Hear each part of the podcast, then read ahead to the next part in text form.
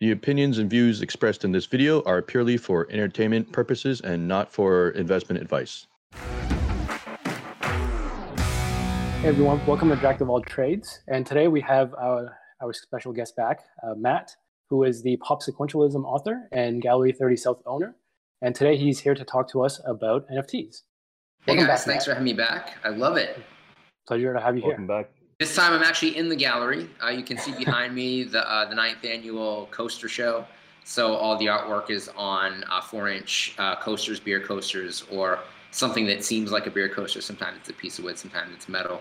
But um, it allows a really kind of egalitarian price point for people to start collecting artwork. Some of the pieces in the show are 20 bucks. The ceiling price is 250. I don't even think anybody priced it at the ceiling price but uh, we have a lot of a lot of really really decent and um, sometimes famous artists who participate in the show every year. So uh, you get a, a, little bit of a glimpse of of uh, me and my natural habitat at the time. Yeah, given the chance, I would love to visit your gallery sometime. Yeah, absolutely. Where are you located? We're, we're both in Toronto, uh, in Canada. I've been trying to make it up to TIFF. Um, my other job is that I work in uh, film distribution. I work for company called Arrow, and they're frequently set up shop at uh, Toronto International Film Festival, which is where a lot of the best horror films debut. And um, one of these days, I'll, I'll make it back up there, and I'll have to pay you guys a visit. Yeah, please let us know. Awesome. Absolutely. So yeah, uh, so, man, what was curious. It? Oh no, go ahead, David. Sorry, no, no, no go ahead. Oh yeah, I was just I was, gonna um, ask Matt to tell us about the, the NFTs and everything. Sure, sure. So um, it's funny, you know, like I guess if we go back about six months, it's when you know that that enormous Beeple sale happened, where uh, you know his work sold for you know ridiculous amounts of money, like hundreds of mil, or was it was it sixty-seven or seventy-eight million dollars or something like that, and um, and that caused a huge amount of uptick in the amount of artists who were uh, got into the NFT trade and started posting their artwork on different marketplaces. And in that ensuing um, amount of time, there's been a massive flood. Um, you've seen several of the marketplaces have controversies. Um, several of the marketplaces um, try to expand into other, um, you know, physical markets. And um, as someone who's recently launched into that space myself uh, with the art gallery with a, with an art agency, I thought it'd be kind of fun to talk about some of the peccadillos that we've seen and what I see in the market and how I feel about the, the health of the NFT market and, and all that moving forward. Um, you know, before we started, um, Dave, Dave and I were talking about, um, you know, that OpenSea had a little insider trading controversy of some of the employees um, buying the pieces. Now, as I actually understand it, I don't think it qualifies as true insider trading I think what they were doing is they were buying pieces that weren't selling very well, and and so getting them at the um, the opening price without it really appreciating too much, sitting on them and then selling them themselves because they're aware of everything that hits the marketplace. And in a way, I, I don't have a problem with that if there's not an appetite for the work and someone by virtue of their position is able to kind of swoop in and buy stuff um, and I don't think that an NFT qualifies in the same way as stock does as a tradable commodity. I wouldn't have a problem with that. Um, and as long as there's a resale royalty built into it, which just seems to be on OpenSea these days, then when they do resell it, the artist does get, you know, probably 10% of what the resale price is, and I'm sure they're happy with that, and that will continue to go on. But it does raise a little bit of concern about why, you know, regular people you know, um, why the normies aren't necessarily excited in investing in NFT because they think it's a scam. You know, um, the idea of cryptocurrency to a lot of regular people is something that completely escapes them. If they're not able to, you know, say buy a, a milk and a loaf of bread with cryptocurrency, then they don't see it as being real currency. And of course, it just depends where you are. You know, you can buy uh, milk and a loaf of bread with cryptocurrency in a lot of places. Um, it's just that a lot of people have a problem remembering their own, you know, telephone voicemail passwords. So when you have to throw in, you know, 16 chain passwords and lots of um, of text that isn't necessarily something you can remember, but randomized numbers to keep the key safe, then a lot of people are going to opt out because, as has happened, they're going to not be able to log back into their own wallets and lose the money that they've invested. But I do see that changing with the NFT market. And I do think that it's still not even the ground floor. Like I think we're before the ground floor. Um, we're still in the in the foundational aspect of the NFT market. And so I, when I look at the highest end stuff, you know, like people, $67 million or so, you know, people will ask, well, did the people who buy that think that that's going to go up in price? And I think they do, but I think that more than it as an immediate quick turnaround investment, the people who bought that are heavily invested in cryptocurrency. They're crypto brokers, you know, they're um, they're from India, but they operate out of Singapore. They're billionaires. They're crypto billionaires. So spending, you know, 60 or 70 million dollars on something that elevates what they do is an incredibly sound investment that costs them basically nothing. And so the money they spent has already been worthwhile because it's gotten more attention on the NFT market and on cryptocurrency, which they benefit from as people who run an exchange. Um, but I do think that in a couple of years that you could see that resell for something like 200, 300 million dollars. So when you're looking at artwork that is debuting at half an ether, if you are invested in crypto, you should be buying like anything that has a good reputation as a meme that's being offered in the NFT marketplace because it's never getting any cheaper than that. And well, some of these things are going to go question I have about that though. Where. How how can people differentiate something that is like a good NFT between something that's like a really crappy, just nothing, like no that, that, that nobody knows about? I mean, there's a couple of ways. Um, my first like baseline gut way that I look at something is, do I like it? And I hmm. think that, you know, any type of investment, whether we're talking about comic books or we're talking about baseball cards or we're talking about pork bellies, if you're going to be successful as someone trading in them, you have to know that market. So you have to know the pork belly trade to be a wise investor in selling commodities like pork bellies or coffee or um, zinc. Um, and the same is true of baseball cards. Uh, the same is true of comic books and you know any tradable thing, anything that you can invest in that can make you money, the more expertise you have in it, the better investor you are, the more informed investor you are, the more likely you are to um, financially benefit from it. Um, I think that the people who are really buying and selling NFTs on a regular basis, mainly younger people, I would say, um, kids who have sort of come of age in an investment sense during the age of cryptocurrency. So they are less than 10 years uh, in the financial um, investing market. And so that covers the era of, of cryptocurrency. And they know what they like. And they're, they're buying memes that they've seen on their phones, on Instagram, in 4chan chat rooms, um, you know, dropped into posts on Facebook. They're seeing their uncool, unhip, aunts, uncles, teachers sharing memes that they knew about three years ago as they hit, you know, um, a wider audience, and that signals to them, wow, this this thing that I knew about is, is now mass market, and there's huge bragging rights in owning that, not only among my peers and people that I think are cool, but even people I think are uncool know what this is, and so that same thing that may drive you away from following a particular band because you don't like it. You know, we hate it when our friends become successful, says Morrissey. That um, that it pays off in any kind of uh, notion about ownership. If I own that piece, if I can pull it up on my phone, show you my wallet, and be like, hey, you know, I, I own this piece. Um, there's huge bragging rights in that. So I think the more vested you are in and just aware of what's happening in the market and what's going up, will benefit you. And of course, Discord is a huge home for that. So I don't know of any people who are really buying and selling um, NFTs that aren't, you know, following several, if not several hundred, uh, Discord groups. So I think that that's a big differentiator. That actually opens up a, a couple of different threads for me. Um, one, I think I think we we touched on it a little bit earlier. I mean, I think a lot of these people, you're right. A lot of these people buying the um, NFTs are crypto rich. I mean, just in the last maybe 12 months, they 10x maybe. Yeah. At least, so they have the the income to play with something like this. It's monopoly money to them, right? you know, like it's yeah. it's not yeah. real until you pull it out and put it in a bank account. Now, I've been I've been like that with my PayPal account. Like when I'm buying and selling comic art or animation art, and I look and I see that, you know, I've got a lot of money in my PayPal, and then I see something that I want to buy, if I could just like send that out before it hurts, before it hits a bank statement, I'm much more likely to, to make that purchase at a higher price point than perhaps I might think I would.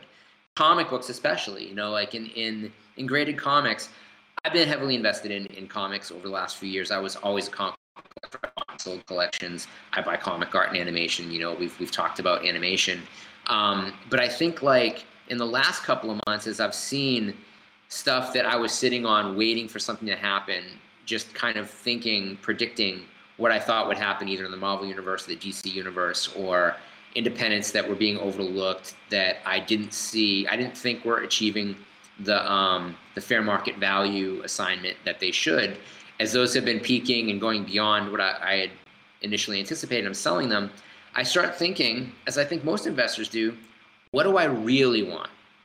Right? Like, what do I want that I'm proud to have, that I'm happy to hold in my hands or or even look at on a ledger and say, this gives me joy. And I've gone back and I've I've looked for a few of those things. Luckily, the stuff that I love and I'm able to kind of be somewhat um, maybe it's my Libra, you know, uh, essence that I'm able to balance these things. But you know that I think that there's an, a part of me that I, I understand the difference between what I'm investing in and what I'm collecting. And I, I very early on mm-hmm. put like a real like division line right down the middle and said, I don't care if this ever makes money. This gives me joy and I want it. And these are things that I'm buying for investment. And so I picked up a, um, was, it was a Vampire Tales, a Marvel magazine from the 1970s. These horror magazines were like my life's blood as a kid.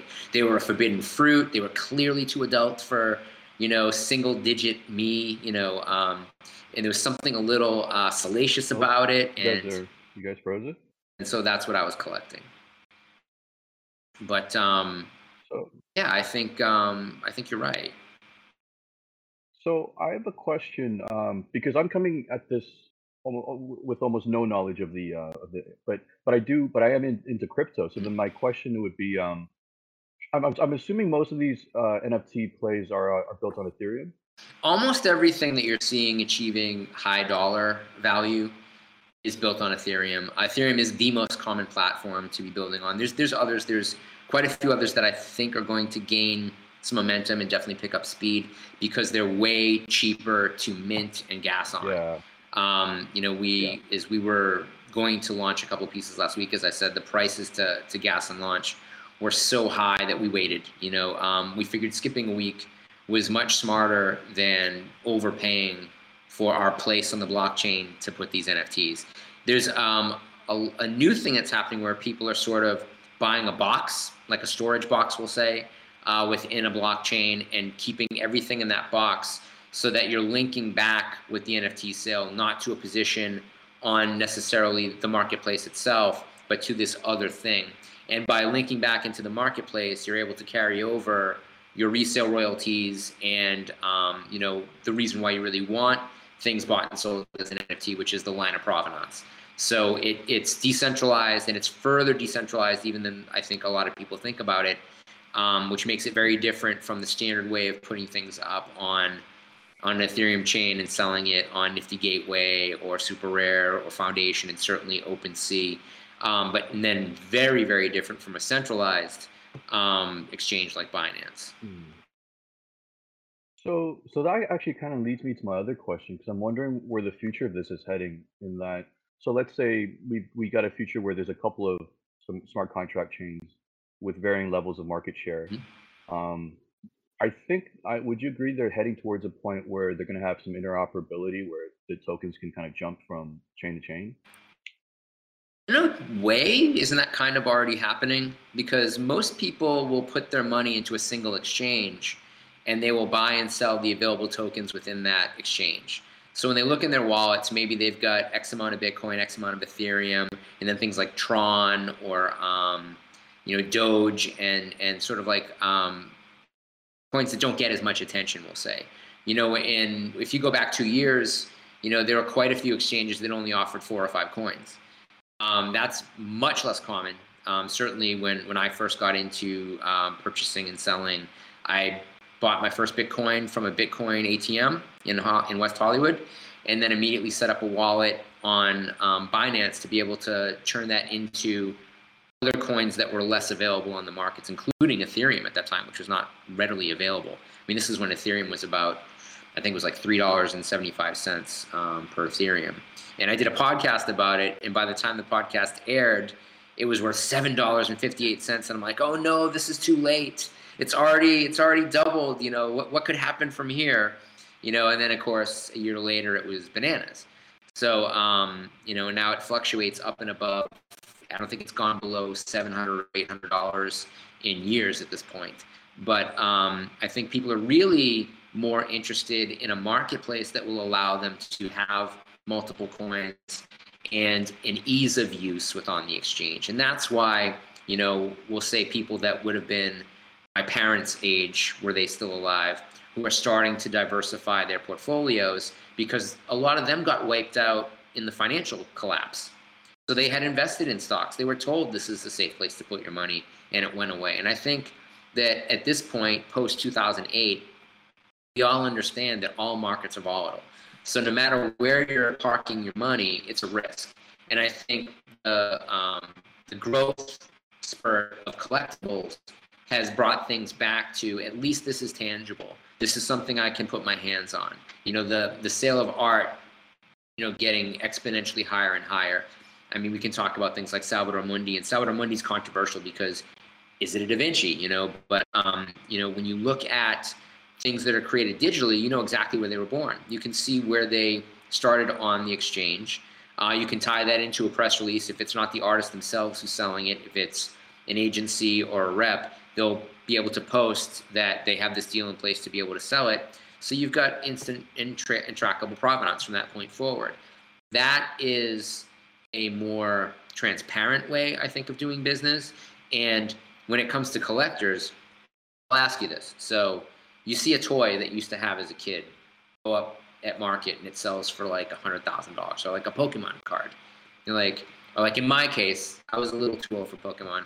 Not that you're ever too old for Pokemon, but it just it didn't hit at that right point in my life for me to be an early adapter. But I was a Magic the Gathering kid, you know, Magic the Gathering adult. Yeah.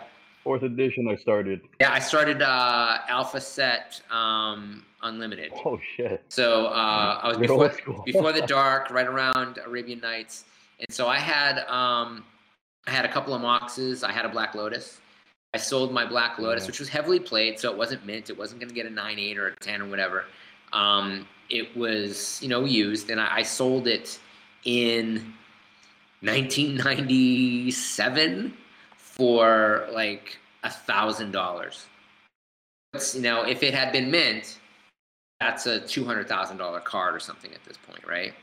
So when that goes up for sale, I tell people, I used to have one of those. Well, now on the blockchain, I can. I used to own that, and there's my name right there before the guy who owned it five times before the guy that paid hundred grand for it. So like that sort of aspect to um, enriching the collecting um, atmosphere in really uh, glorifying collecting by provenance is huge. Why wouldn't you want to buy NFTs if you're already a collector? Because now, if you have something and sell it, you're still indelibly connected to it forever. Now, here's a bad thing. Now, because of that, if you're buying and selling Nazi stuff, I mean, your name's on that account unless you opt out, change your online identity, and dump your wallet into something else I mean, people may be able to find out that you were buying some shitty stuff, but I don't think that that's necessarily going to be what it is now. We live right now very much in a culture of outrage, and there's very legitimate reasons why somebody might want to collect um, something that is right now seen as being very politically incorrect. And maybe it's even for the historic value. Maybe it's just for what I think a lot of people collect that stuff for, which is a knee jerk um, value, which is to troll. Like I'm gonna buy this because it upsets you, mm. and I have the funds to do it, and the joy that I get from trolling is more than what I might otherwise spend my money on. And I mean that's as legitimate a reason to buy anything as any other reason, you know, because it boils down to joy, and in a way that actually helps make something more valuable. you know, we all would love if, you know, a world peace token were the most expensive thing in the world. But, um, and who knows if that exists, maybe it will be. But um, I think that it has to sort of dovetail into what is interesting to people, what gets attention, and how much of whether it be the zeitgeist or just like the national attitude or international attitude is connected to interest in how much that thing sells for. Well, I, I touches on another subject. I think I think the outrage came out because the internet kind of grew too fast and people were just exposed to, to more that they could handle. Mm. And I, but I'm I'm sure over time this uh, information overload is just going to kind of settle down. Everyone's just going to be like, yeah, we understand other people are different than us. Like it's cool. Yeah, but I mean, like someone will make a, a an NFT out of Two Girls One Cup, and somebody will buy that. You know, I mean, they will, and it'll probably sell for a million dollars. I mean, and it's it's it's horrible but I mean, it has a historic value. Like that's one of those. Like you talked about the internet growing too fast and people being inundated yeah. with, with too much. That was something nobody wanted to see. But like like a Rickroll, if you got somebody to open it, there were points in how disgusting that was. Like in how trolly it was that you exposed someone who never ever wanted to see that to it. You know, and we should say don't look it up. And of course now everybody will look it up if if by some reason they're unfamiliar with it. And some people only know it as a meme of a meme, like they only know it as an expression. But um, you know, there's a lot of stuff like that. And there's a lot of, you know, this is a really interesting thing. So there was recently on, I think it was on Netflix. It might have been on Prime, and I apologize. As someone who works in um, in visual media, um, I feel bad if I can't, you know, tell exactly what it is. But there was a documentary on on the uh, U.S. gymnastics Association and the horrible um, abuse that that program hid for years, uh, both physical and um, child sexual abuse. And so one of the girls on that team became a meme years before this story broke for winning a medal at the Olympics and having like an I don't care face. And like, so I knew her as that meme only. Like, and I, I guess I sort of tangentially knew that she was an Olympian but like now, having seen this other documentary, I have a whole new context to who she is and why she may have been nonplussed by winning a medal.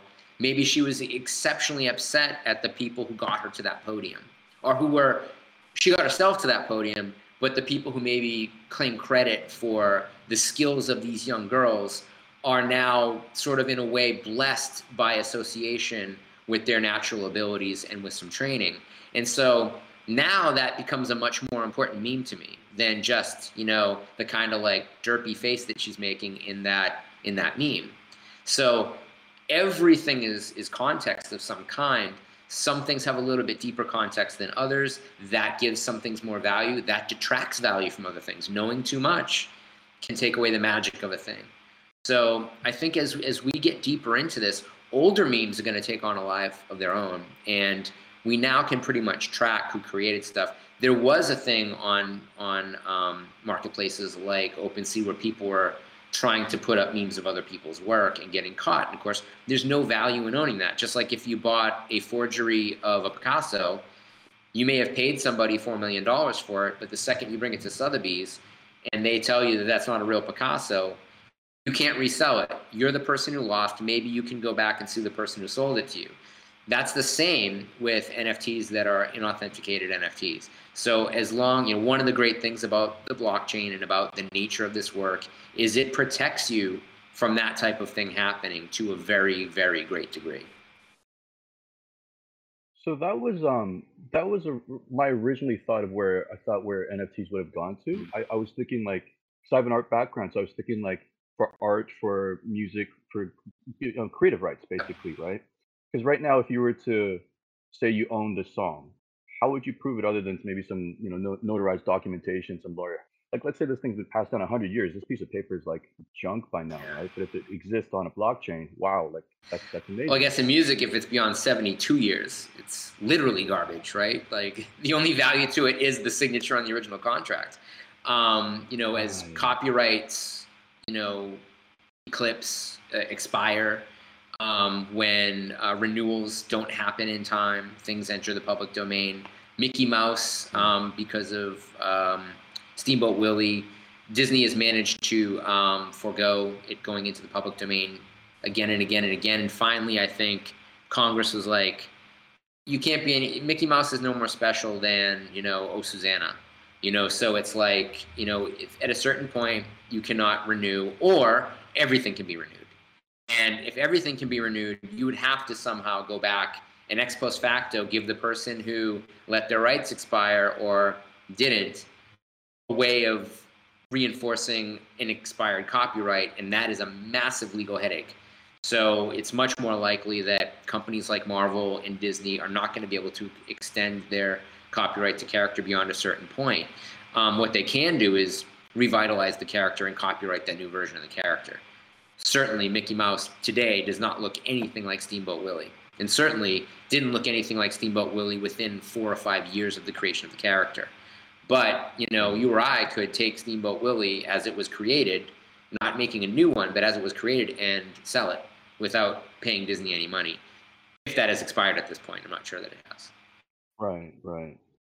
Yeah. So if I was going to make a T-shirt, I could market that thing with uh with Mickey Mouse on it. Yeah. Yeah. Um. So I have a question. Um. Kind of going back to the the the. So I'm thinking about it from like um a safety, a security standpoint, I guess. Uh, so, like, if all the NFTs are built on Ethereum, my I instinctively think what happens if something happens to Ethereum, right? Or even just now, like you you you're talking about two thousand dollar fees for a transaction. Like, I wouldn't want to trade an NFT that's like worth fifty bucks, you know, versus if I was to put that on Binance or ADA, it'd probably cost me pennies on the dollar. But for a, as a so, collector, you benefit from that high gas fee. Like if I have to pay two thousand dollars to gas an NFT has an open bid price of half an ether, which at this point is what seventeen hundred dollars. I just paid more than the NFT is technically valued at once it enters the marketplace. If you buy that NFT, you're already seven hundred dollars ahead of the cost of creation.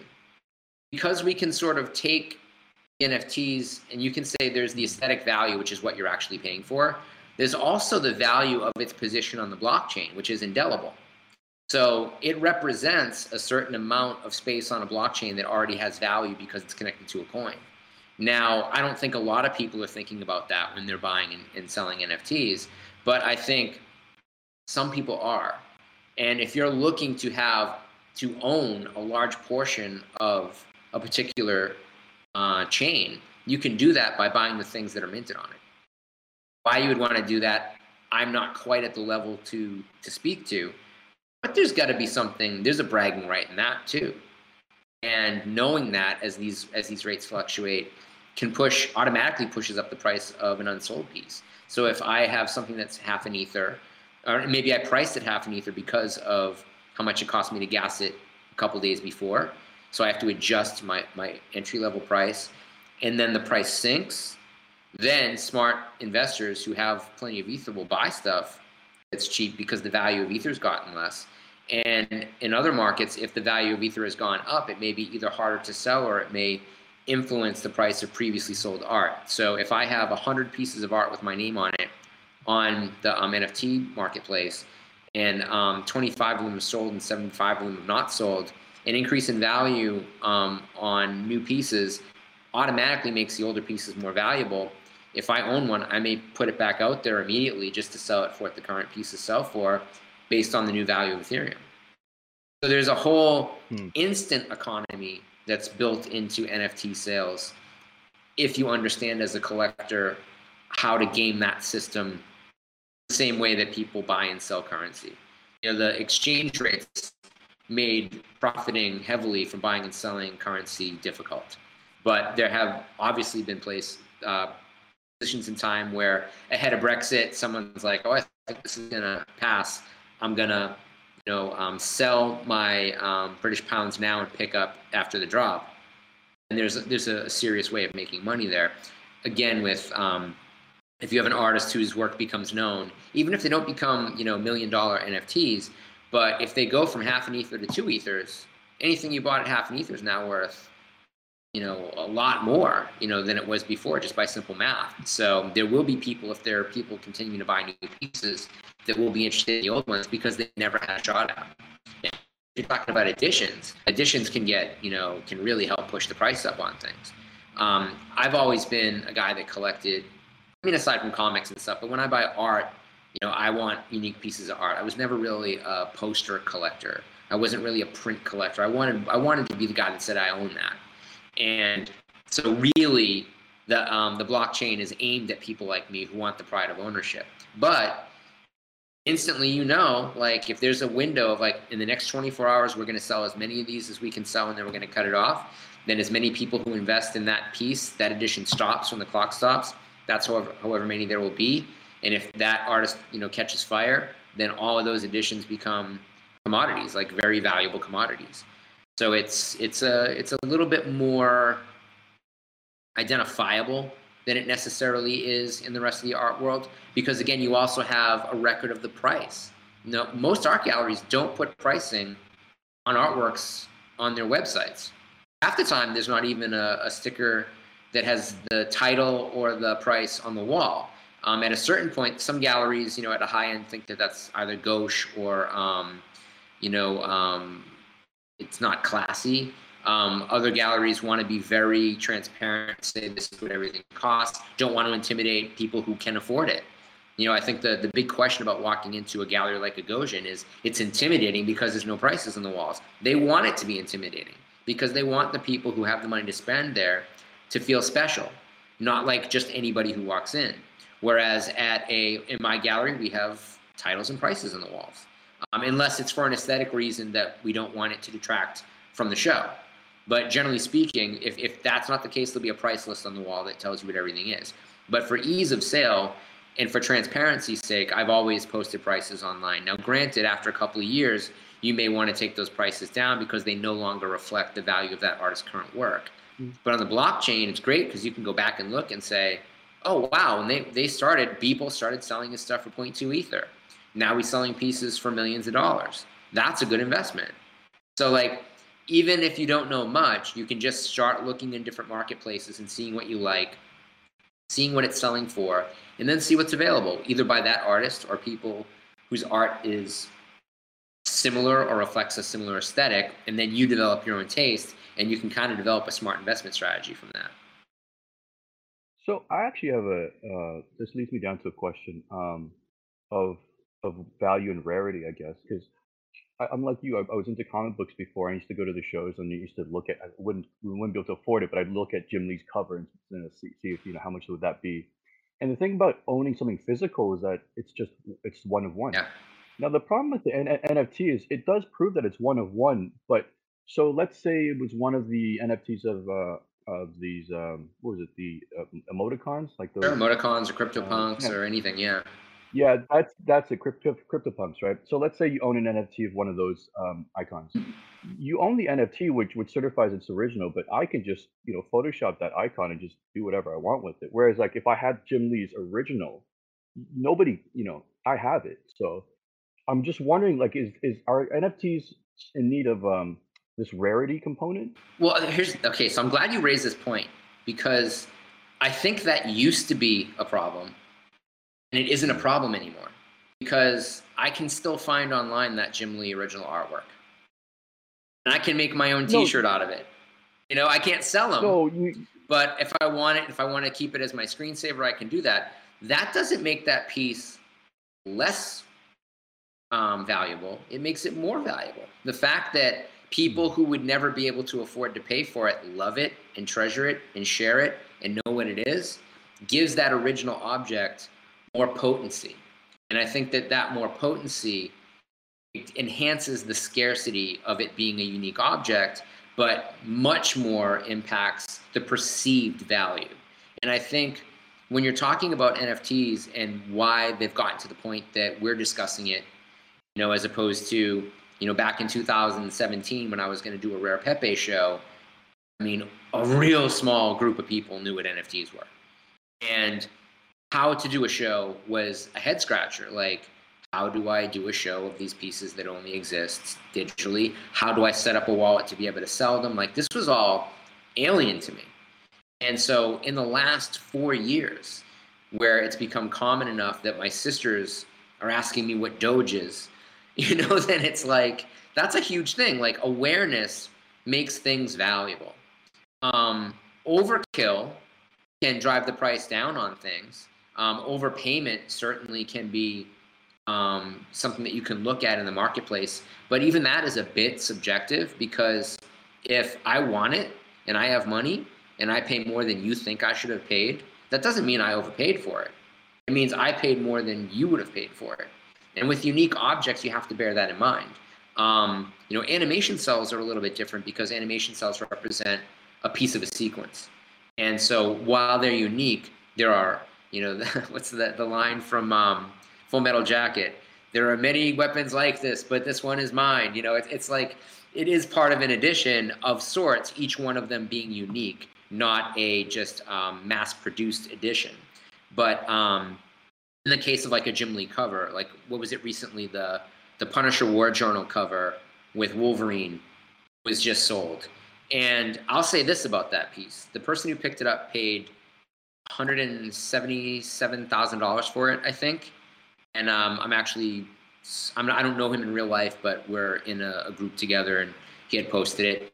Looking at that artwork, it is way better than the published cover. Like the colors that they use, yeah. they chose to use on that cover, ruined it. I've been saying that about you know quite a few artists' work that if their work came out in the late 80s or the uh, straight through actually to the early 2000s, depending upon what kind of paper it was printed on, um, you know, like even you know X23 who comes out of NYX, you know the um, the female uh, clone of Wolverine teenage character. Um, when she got her solo series, the artist who was doing that had this like beautiful economy aligned, but an incredible um, sense of layout and action so that his panel pages, I think, are even better than his splash pages. But they did this weird, like, anime airbrush computer coloring on it that just muddied his pencils. And so when people see it, they're like, what's that? Because it doesn't look like what was published at all. Um, but to the point, Jim Lee's a very famous artist, and any cover is going to be a valuable cover.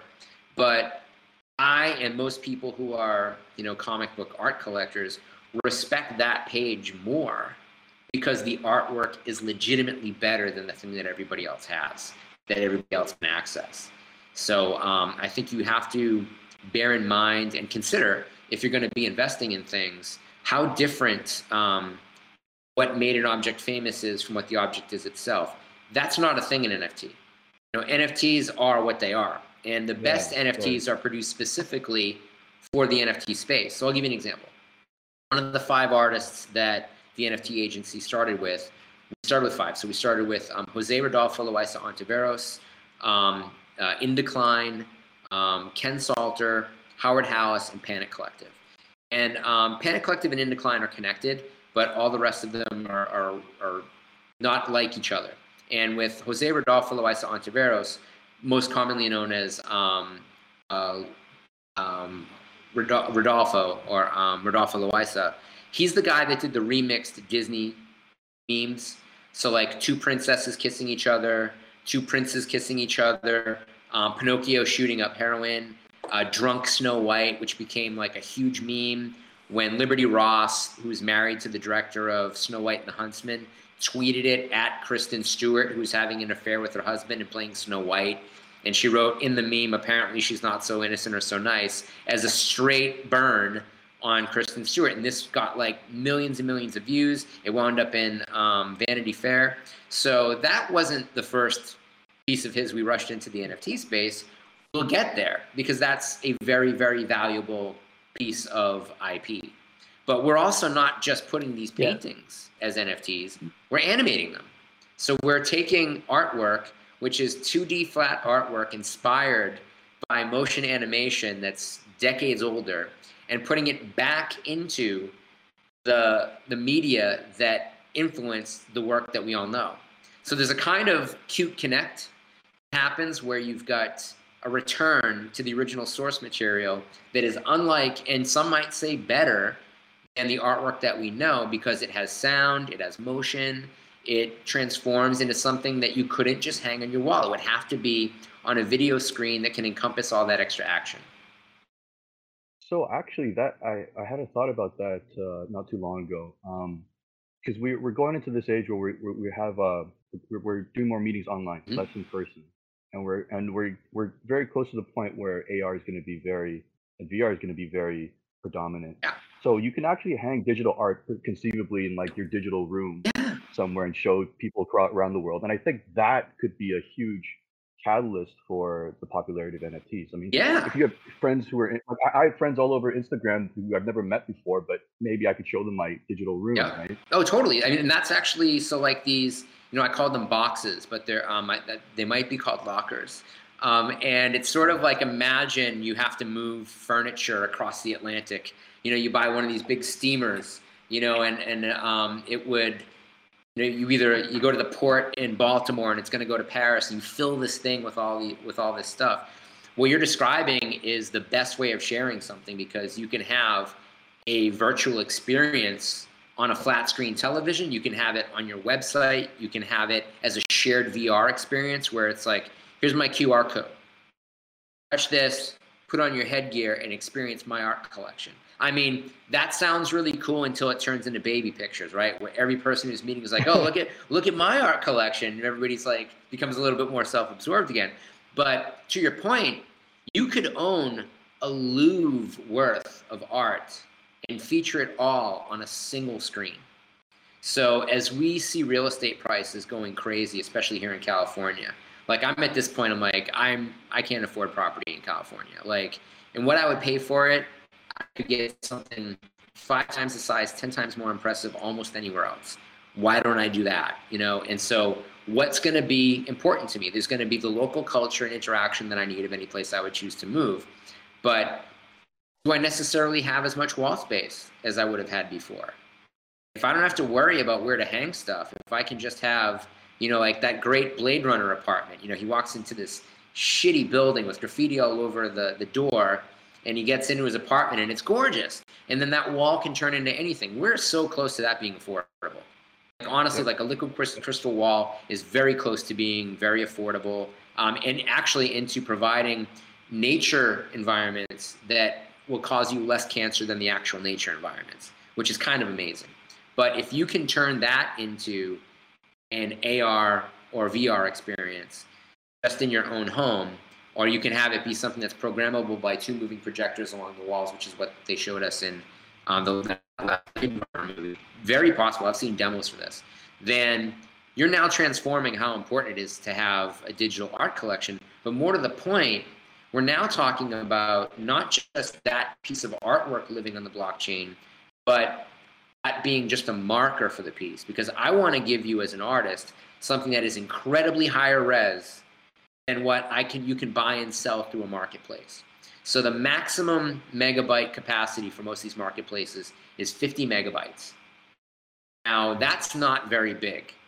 But if when you buy it, I also shoot you a, a we a WeTransfer link that's got a 40 gigabyte file, like a movie that you could own, then that's a whole other thing. And I think people are starting to understand that you can go beyond just what's in, immediately presented on your marketplace to purchase. There are other things that artists are offering. Some artists are offering a physical certificate.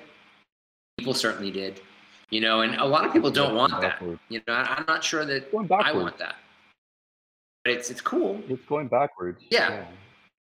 Yeah, but it's also like I guess that that double blind, you know, like you have your, your your stock certificates in your safe and you have your stock portfolio at H and R Block, you know, like and so it, it's sort of a double blind, especially for people who are afraid they're going to forget their passwords, you know, like and most people I I keep all my crypto stuff on a USB drive. It's it's you know I don't keep it on my computer, and you know smart people do, but you know a lot of people don't. And so a lot of people have had their wallets raided My very first wallet, where I bought, I mean, I bought Doge when it was like eight decimal places, eight zeros back before a cent. And I bought, I've stuck like, when Bitcoin was fluctuating, I'm like, well, Doge never changes value. I could just put all my, I'll just move my Bitcoin into Doge. This is when Bitcoin, I think, was, this was a while ago. This was probably like $600 a coin or something and I moved like a couple of coins into, into a Doge wallet that I immediately forgot the password for. So I cannot retrieve that Doge wallet. Which how much is that worth now? Eight decimal places Mm. back before a cent, it's worth millions. So, um, and it was two bitcoins worth. So, I would be a billionaire. Um, but it's monopoly money, right? Because it's it wasn't a billion dollars then, and so that's the point, right? That I think that there's going to be some learning curves. There's going to be some some levels of adjustment and comfortability before the majority of people who are already putting money into collectibles or in financial markets are comfortable enough to start um, doing regular cryptocurrency purchases. But I think that crypto art will be a huge motivator for that because there's a there's an added value to that. There's no one really boasts. I mean, if you've got two Bitcoin, you have a lot of money. You've got like almost a hundred thousand dollars. There's a lot of people that have a hundred thousand dollars. People don't walk around saying, "Hey, look at my bank account." Not only is that gross and like completely, you know, um, narcissistic, there's just nothing really attractive about it. But if I show you something that's worth a hundred thousand dollars and you think it's cool, that's better than me showing you a bank account with a million dollars in it. And so I think that's another aspect to that pride of ownership, the cool factor. Like, Beyonce owns a CryptoPunk and I own a CryptoPunk. I'm like Beyonce. You know, like there's that um, that freedom and that um, comfort of association. It's it's a Yeah. type of peer pressure that can also be heavily rooted in your own personal taste. And it can be like the early internet, something that actually connects people. You know, that if you are all collectors of a certain artist's work, you can find out who else owns stuff. And you could do a thing where, hey, do you wanna do you wanna showcase my piece in your private you know, um, curated space in your house with my blessing, with a letter that from me that says that you have permission to do this. Hey, let's do a timeshare situation for um, buying and selling NFT art, where all of us in this one group can borrow and, and have times where we get to showcase this work in one place or another. Can people cheat? Yes, they can. But I think that the people who would be in a single group would be able to share in that capacity without any one of them ever losing the option of holding it, but you could also have funds where people all at one time get to say, I own that piece by accessing the fund. And if they, for some reason, fall out of, um, out of, um, you know, we'll say favor with that fund, you can kill their their connection to it. You can cut off their um, their access to that that piece. But as a building a fund, that becomes really fascinating. We might be able to do that today. I mean, I, just off the top of my head, you could write a simple smart contract to to kind of decide ownership on that, or you could just r- run a wallet where it's multi-sig. Right. You know, each one each one of you have have the keys to that. But Yeah. but yeah, it actually opens up a lot of uh, interesting possibilities. You could have a- five people a- a that- joint gallery. Yeah, that have a shared gallery that sort of have their own museums in their own houses. I mean, it's there's endless possibilities to why it's a good reason to get involved in NFT because I think, you know, and certainly there's some stuff that, that hasn't arrived yet, right? Just like Jim Lee has held back that interconnected cover to X-Men number one. You know, it's like five different pieces of artwork, which he just did this funny sketch, you know, online where the drummer from um, System of a Down accidentally spills coffee on it. Supposedly, it's like a gag. But he held back his most important piece of artwork until his other pieces were selling up above $150,000. And he anticipates that that piece will beat the Todd McFarlane record, $686,000 for the Amazing Spider-Man cover he's holding Hulk. I mean, it takes five pieces of artwork to do that. Sure, is it one one piece of artwork? Kind of, but um, it's a smart thing to do. He's held back that rock star piece because he knows it's worth money. McFarlane for years owned all of his own art, and only he traded some of it years ago, and that's what we're seeing hitting the market these days. But um, you know, a lot of stuff went early. You know, like I know people that bought almost all the artwork for Warren publications in the 70s. Creepy, Eerie, Vampirella magazine, uh, 1984, 1994, like all of those like awesome news print, you know, pseudo adult, dark, sci-fi, horror publications in the 60s and 70s. All that artwork sold in a handful of sales um, from Jim Warren's garage in like 1982 or something like that. And the guy got the best of it for next to nothing. And some of it has changed hands over the years, but some of that's still in the same original collections. That stuff is worth a lot of money. that's going to be true of any new to market thing. So these early NFTs, I mean, we may look back in a year and be like, oh my gosh, can you imagine? People were offering their work for half an ether just a year ago. You know, maybe it's going to start at 10 ether. You know, like maybe that will be the going rate. But I think the artwork is going to change. You know, a lot of stuff like crypto CryptoPunks are valuable. I don't get it.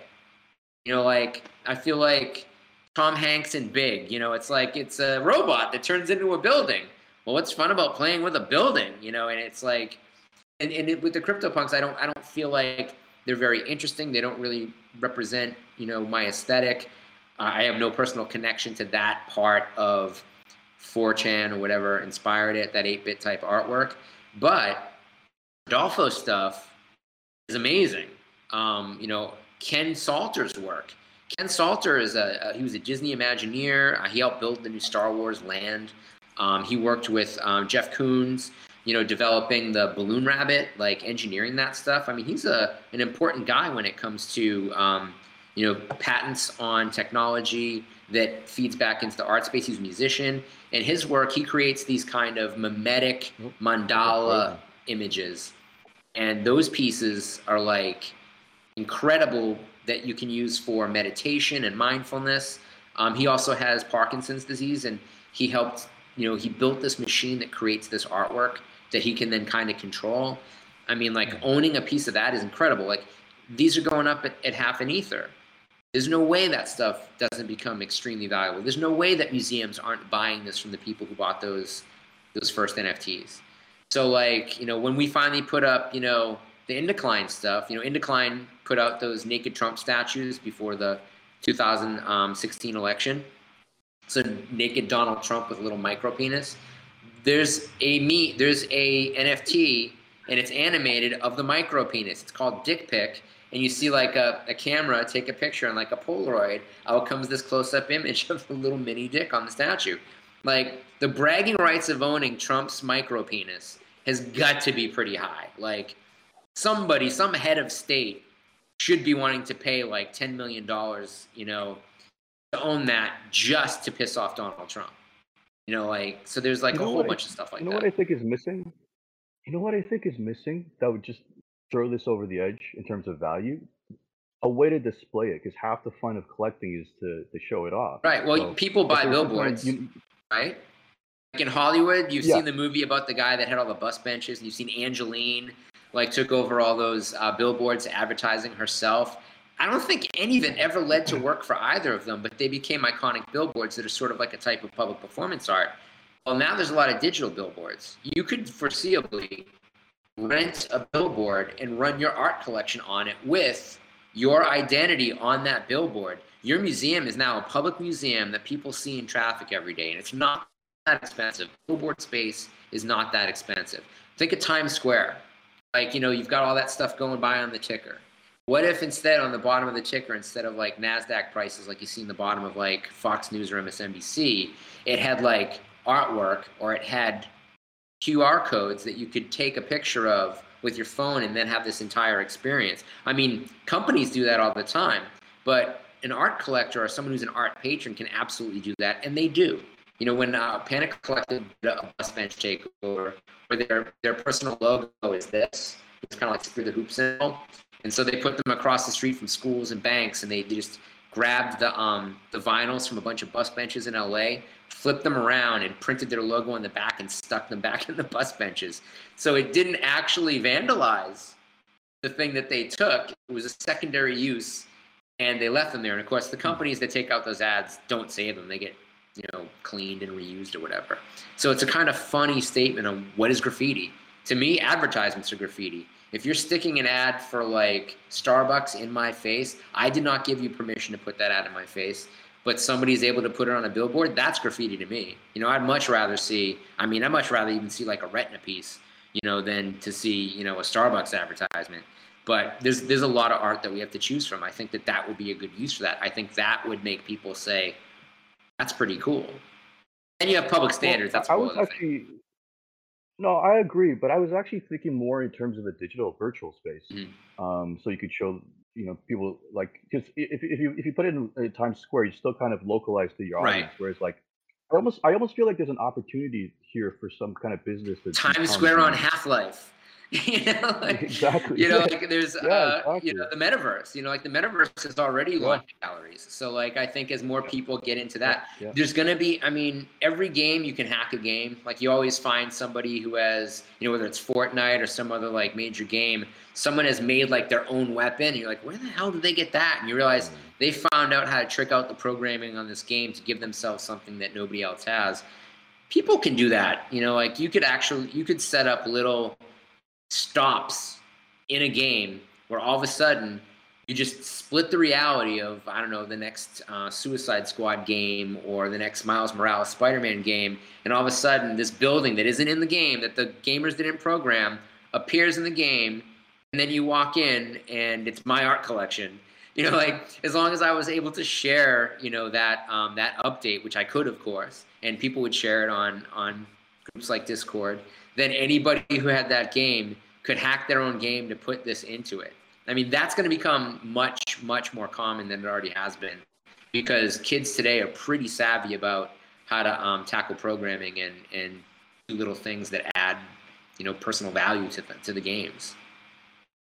Yeah, that's interesting. Um, you know what? If if if one of the platforms would actually integrate NFTs, this could be huge. Like imagine Instagram has an NFT room for whatever your collectibles are. You you go to my Instagram page and you go to my room and you can see this stuff. Like how crazy would that be? Well, there's like I see it on on Instagram now. I have to look because I can't remember what they call it anymore. But um, on Instagram, you've got several options of what you can upload, right? So you've got posts, you've got story, you got reels. So some people do just put their Hmm. NFTs up on reels. Um, I know that um, oh, Decline have done that. Yeah. you know, and that's helped build Yeah. up their fan base. I mean, they're huge. You know, they that they've done so many incredibly important political um, kind of pranks. You know, that really speaks to the people who are really spending a lot of money on NFTs because we're we really are talking about early adapters of 2chan and 4chan and you know a lot of internet you know savvy groups, and so they love that kind of gotcha stuff and they love that kind of guerrilla you know political art stuff. So you know there's there's it's all about finding your audience right? You know like here's the thing like a lot of artists went on to OpenSea and, and launched their artwork. Tree fell in the woods. You know like nobody knew nobody was aware. They have four followers. It doesn't matter. You know like it really you have to have an amount of marketing behind it for it to really take off.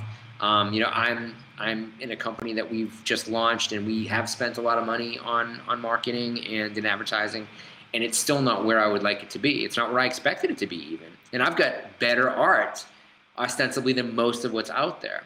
So it is really about drawing attention to that cool thing. I mean, you'll see it at Burning Man, I'm sure, when that gets back off the ground. You'll see it at Oh, yeah. Wasteland Weekend. You know, you're going to see it like where a lot of techno savvy people gather and do things. A friend of mine just, he was all over Europe hitting all these crypto conferences in the last month and a half, you know, from seriously um, Croatia to Switzerland. And then he was back in the US and he was in Denver and he's been in San Francisco at all these crypto conferences. And a lot of what they're looking at is, well, we need to build crypto cities. You know, like we need to build an infrastructure that is from that same groupthink that led to things like Burning Man, you know, before they became like, you know, just a party in the desert for rich people that hire people to air condition their tents. But like, there's an element of that anarchist that's good anarchy, you know, that is trying to improve the world. Um, you know, 3D um, printing of buildings, you know, and stuff like that. And how do you um, atmospheric water um, collectors? You know, the type of stuff that seems like science fiction that is absolutely possible. No one's really doing it, and it takes a lot of will and it takes a lot of resource. It doesn't necessarily take a lot of money, but a lot of the guys that made a fortune in crypto early have a lot of resource and are trying to think like, well, how do I use this well? Like you can't take everything out of the system. You still want to maintain the importance of why you, why cryptocurrency is a thing.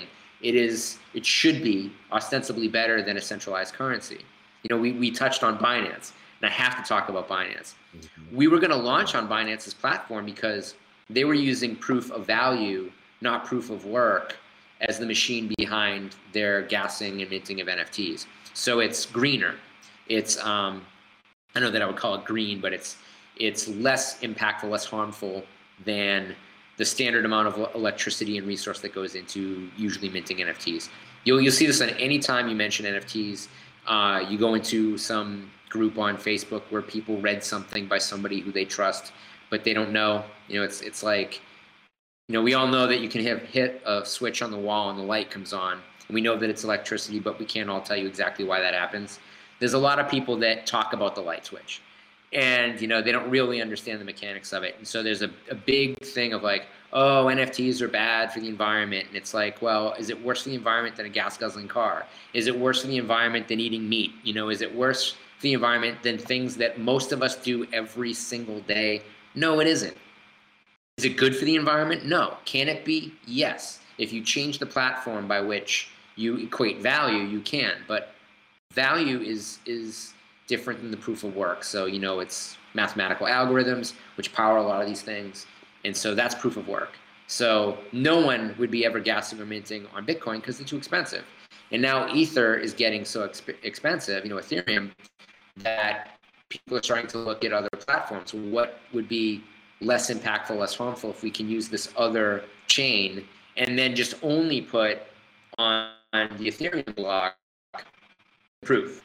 so that you're not occupying 50 megabytes you're occupying like nothing you're occupying like you know literally basically nothing um, as opposed to what the worst estimates are which is that um, the minting of uh, a piece of of art on a blockchain is equivalent to one hour of international flight one person that's the worst that's not everything how did they reach that uh it's a study that, there are three studies that were done independently. I think one of them is MIT, um, but they don't have enough of a control group to really prove that that's the case. So it's seen as an outlier, but it gets reported all the time.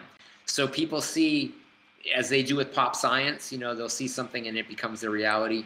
Um, but that that does represent an absolute worst possible scenario. But now think of this: one million people every day take international flights.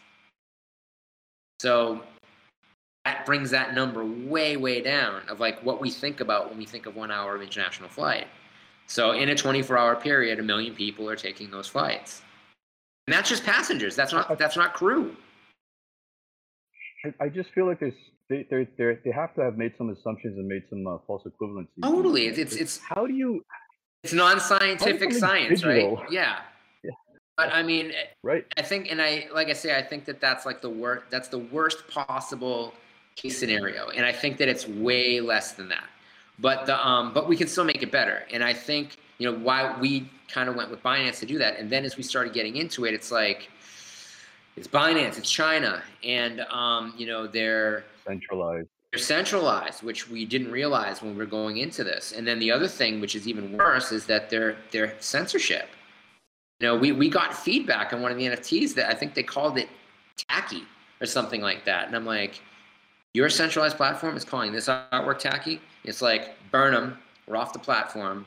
And then we went over to Foundation. And um, we had also gotten so much communication from the fans of these artists' artwork who like, well, if it's on Binance, I can't buy it because their platform you couldn't be based in the United States to use.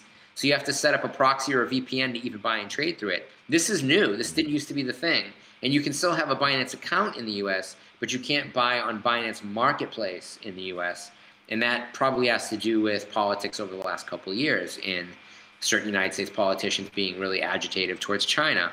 Um, but, you know, their idea, the elements to a good idea there. You know, like we could easily move over to a proof of value instead of a proof of work concept.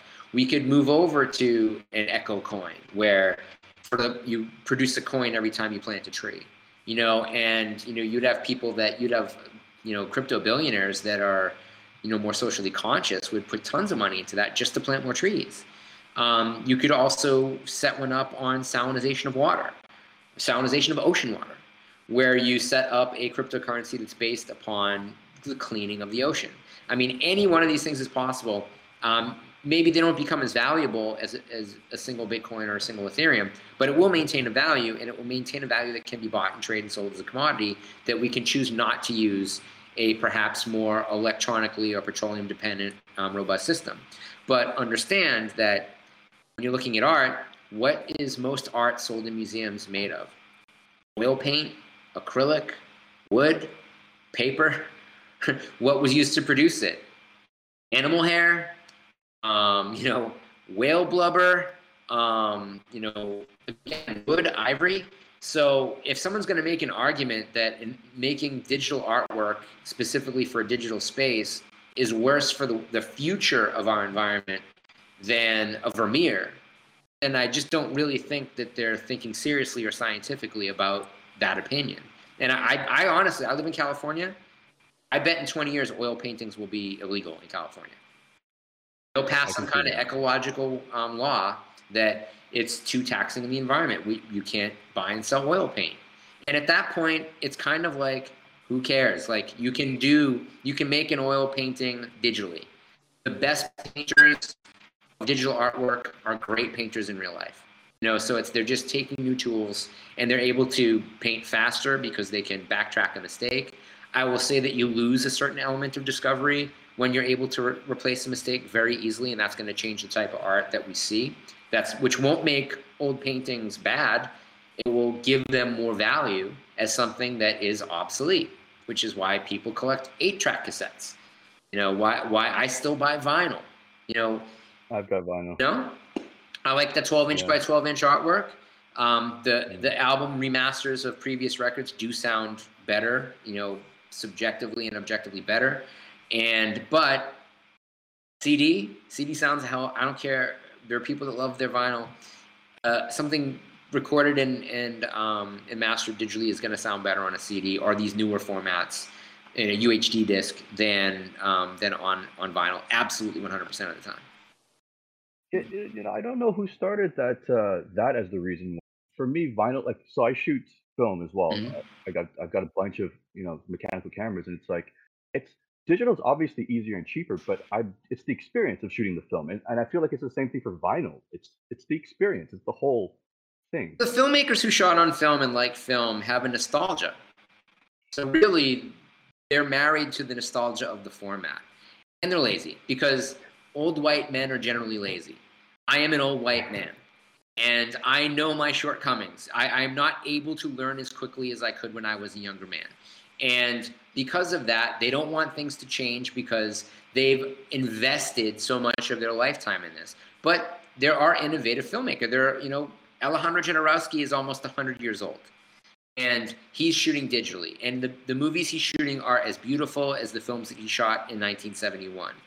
Um, you know, it's you can argue aesthetic, you can argue things. There are ways to accomplish what you want to accomplish, accomplish using new tools. There isn't something you can do with a cam- with a film camera that you cannot do with some kind of digital effect or digital lens. You just have to learn it and know it.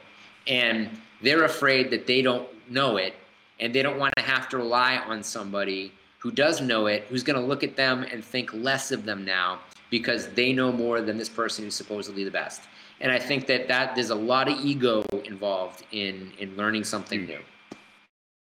I, I, I agree. The um, so I'm, I'm I'm a photographer videographer by trade, and I, I obviously learned on digital, mm. and that's the only way I can do this job is because it was, if it was back in the film days, I would have gone broke trying to learn yeah. the art of it. But not to mention, but, you need um, a dark room. So I, you know, like you have to have resource you know, in order to do it. So the um, those chemicals are incredibly terrible entry. for the environment and they're dangerous. And you know the um, what they do to your body as you're in those rooms. But if you want to do that, you should be able to do that. You know, like it's just that when does it come down to the point that there'll be people who only want to work in film and the cost of doing it is not just their cost. You know, like that those chemicals are not so common anymore that creating them puts a burden on on society and on the environment. I mean, we're getting there. We're getting there with all of these things. You know, like I'm sure that right now I could stick some weird sticker on the back of my laptop and sit outside and the sun would power my laptop. Now my battery isn't different, So that battery is eventually going to hit a landfill because what's more toxic than a laptop battery? I mean, maybe a nuclear weapon, but like actually, I gotta, I gotta, I got to mention that there's a guy in California right now. He's a co co-founder of Tesla. He's opened a recycling plant. So the lithium-ion batteries, uh, uh, theoretically, 90 to 95 percent of the components are actually recyclable. We just um, that's great. We don't have the manufacturing. So, so his mission is now because what what they're saying is we're going to mine um, a sufficient amount, and then um, thereafter we're just going to continue recycling that. Yeah.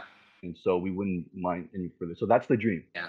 So, and, and that's the sad part is most people do think batteries are toxic and, and um, one-time use and they, and they do throw them out, but there, there's actually quite a few companies now trying to recycle them. That's good. I mean, again, that's one more reason to move into digital art. You know, it's like yes. that's like oh, that just proves. So I was in a, a comic book um, like podcast uh, room on Facebook. Um, uh, a friend of mine is one of the two hosts, and the other host is I, might have met him. I'm not sure but um, the, it's it's sort of like a, an echo chamber for people who don't want things to change. Like they're they're all comic book collectors, but you know they don't want to admit that. Well, shoot, you know, buying and reading physical comic books is bad for the environment. You know, like there's no reason to do it except to collect it. And I collect them. I'm not saying I'm better than they are, but I also don't think it's virtuous.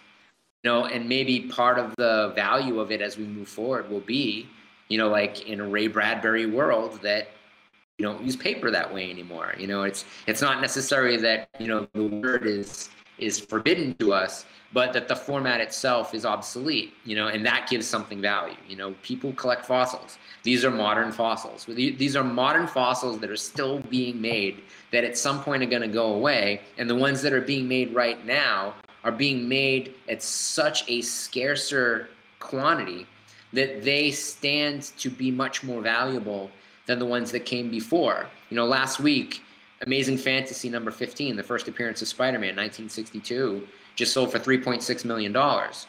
That's way more than the last sale for Action Comics number one, first appearance of Superman, which is more than 20 years older, or Detective Comics number 27, the first appearance of Batman, which is also many years older, 1938, I believe, and I think so. And um, so you're, I mean, we're seeing that people are starting to understand that mint condition rare things are extremely valuable and they're tangible.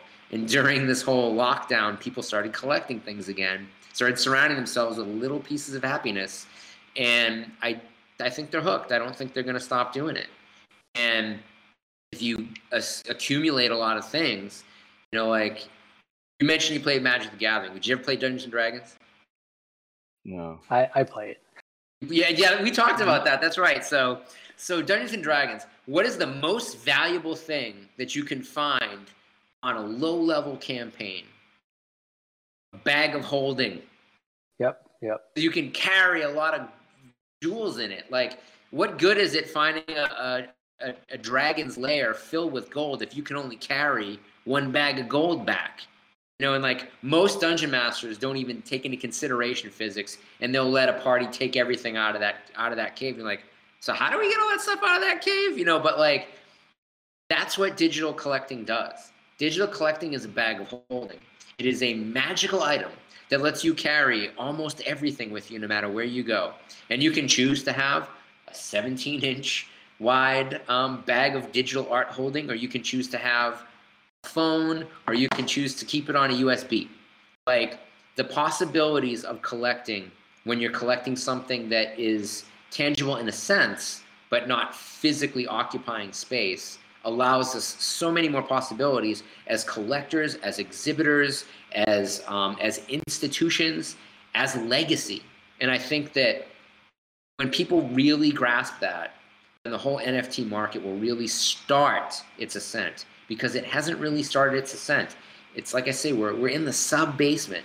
You know, the, the, the awareness was kicked off when Beeple's piece sold for that much. He had actually sold quite a few pieces for more than a million, a million dollars prior.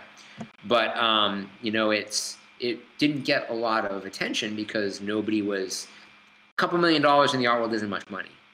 There's a lot of stuff that's a couple million dollars. But 60, 70 million dollars still is an, an attention grabbing thing. And I think there was also a sense among the art cognoscenti that it wasn't a particularly good art piece or something. You know, they were judgy about it. But in truth, it's what? It's like 13 years of work or something. You know, it's like, come on, it's it's huge. That's that's an amazing thing. Like someone being able to sell that, just the physical idea of selling 13 years of a new work every day. Where would you put that? Like as a collector, in various sizes. You know, it's like. So I think that it was an eye opener. It was like the the first. You know, it landed the first blow, but it certainly hasn't really. It's like pre-fight. You know, it's like that's you know when they hold before even the press conference when they start talking noise about each other. It's like this is this is pre-game. This is before the league. This is people saying, "Hey, what are they doing over there?" Like looking across the parking lot, trying to figure out what's going on. And when people finally get up and like form a little circle around these two guys in the parking lot, and they do start talking about Fight Club, it's gonna go bananas. So I think you just touched on something. You, you just made realize something. I think that's the issue there needs to be a quote unquote league. Mm-hmm. I mean, right now it's kind of the wild west. It's unorganized. Like, what? How many wallets can you hold these things in? How many chains are do they exist on? But once it's more structured, I suppose. Yep. I mean, you know, then then people will have um, way less um, hesitance to get into it because it's all explained. It's all you know structured. Yeah, the curation is a huge part of that. So seeing things that yeah. are a bit more curated make it better. Um, you know, that's why Nifty Gateway and Super Rare became important early on because they were seriously curated formats. But it also, I don't know that the people that are behind that have better or worse taste than anybody else. Um, but I, I, do think that it is a little limiting because of their capability of where they're at right now. That will expand, and then you'll be able to say like, "Oh, I want this type" or "I want that type," and that will still be curated for you. Um, but like you say, it's notification, right? So we need Beyonce, Leonardo DiCaprio, um, you know, Edythe Broad, um, the Resnicks, the big art collectors of note to dive headlong into record-breaking prices of NFTs, but also into massively collecting people at the top of the bottom. Because what made the Broad collection, you know, before um, Eli died recently, um, Edythe was the main driver of their collection for years. Uh, but they were buying Hirst before it was millions of dollars. They were buying Koons before it was millions of dollars. So they were heavily invested, deep collectors in a handful of artists who they thought were doing very, very interesting work. If they start doing that in the digital space, in the crypto space, then that sends a message to the people who look to them as leaders of thought about what's important to buy in the art world that it's now time for them to buy in the art world as well. That's when you'll start to see the tipping point. That's when you'll start to see a very big difference between who's big now in the traditional art world and who's big in the digital space. You know, Hirst got in early and did a smart thing. He basically copied what the Panic Collective announced they were going to do, which is that any available physical artwork would be destroyed once it became an NFT and when you buy that NFT, you get a video of watching them destroy the physical art piece so that you know you're the only one that owns it. He did it a little bit different. He said you have the option of either owning the physical piece or the NFT. And if you buy the physical piece and you only want that, he'll burn the NFT. If you buy the NFT, he'll destroy the physical artwork. So it's, it's a bit of a riff on what the Panic Collective had already announced. Um, but, you know, what's that mean? That means that now the Panic Collective are a thought leader that Damien Hirst is copying.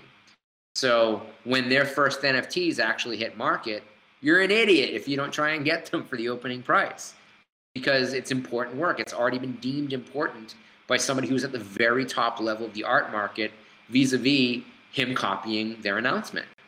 And I mean, it's it's not plagiarism, it's different, but it's it's in the zeitgeist, it's in his mind. The best work being produced for NFTs is being produced specifically for that space. It, it is of and in the format that people who appreciate digital work like. So it's motion, it's sound, it's often funny, or it's challenging. And so that's very different from necessarily what you might hang on a wall in your house. Like, imagine this. So, this is a great idea. People buy architecturally significant buildings. If you go to SCI-Arc, which is arguably the greatest architectural school in the world, you'll go and you'll see their senior projects and you'll see a dozen buildings that cannot be built. They are physically impossible to build, but you have to dream it before you can build it. What if you could buy a two scale, like, you know, we're talking about terabyte file of an actual skyscraper built by a name architect?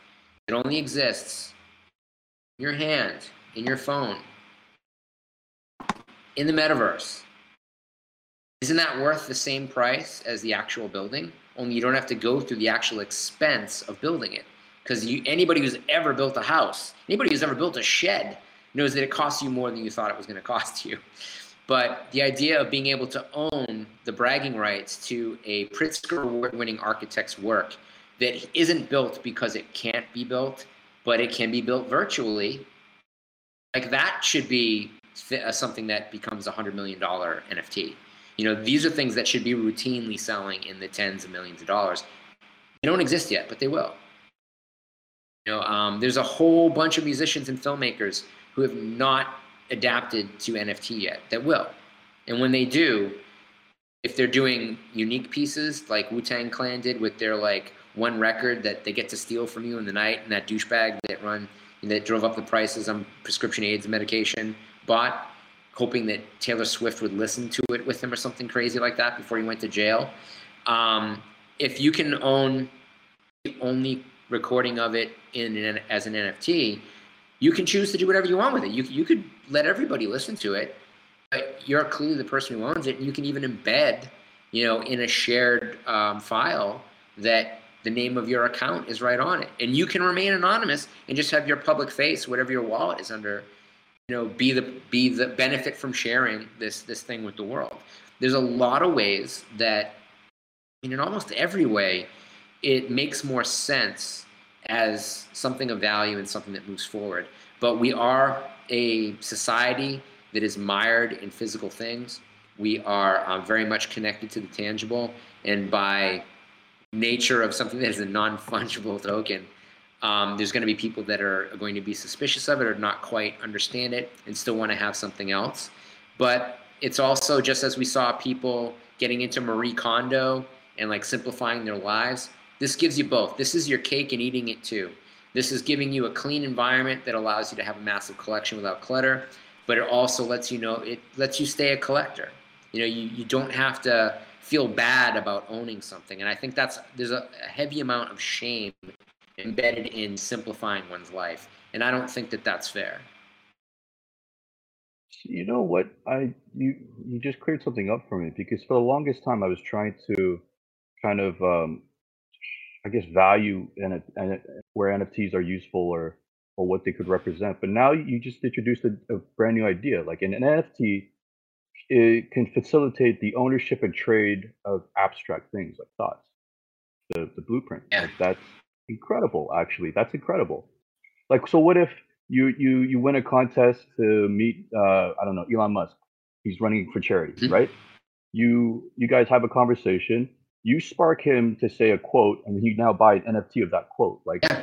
how how cool is that, right? Like, that just just everything opens up. Like everything opens up. Yep. that is interesting. Jesus wept.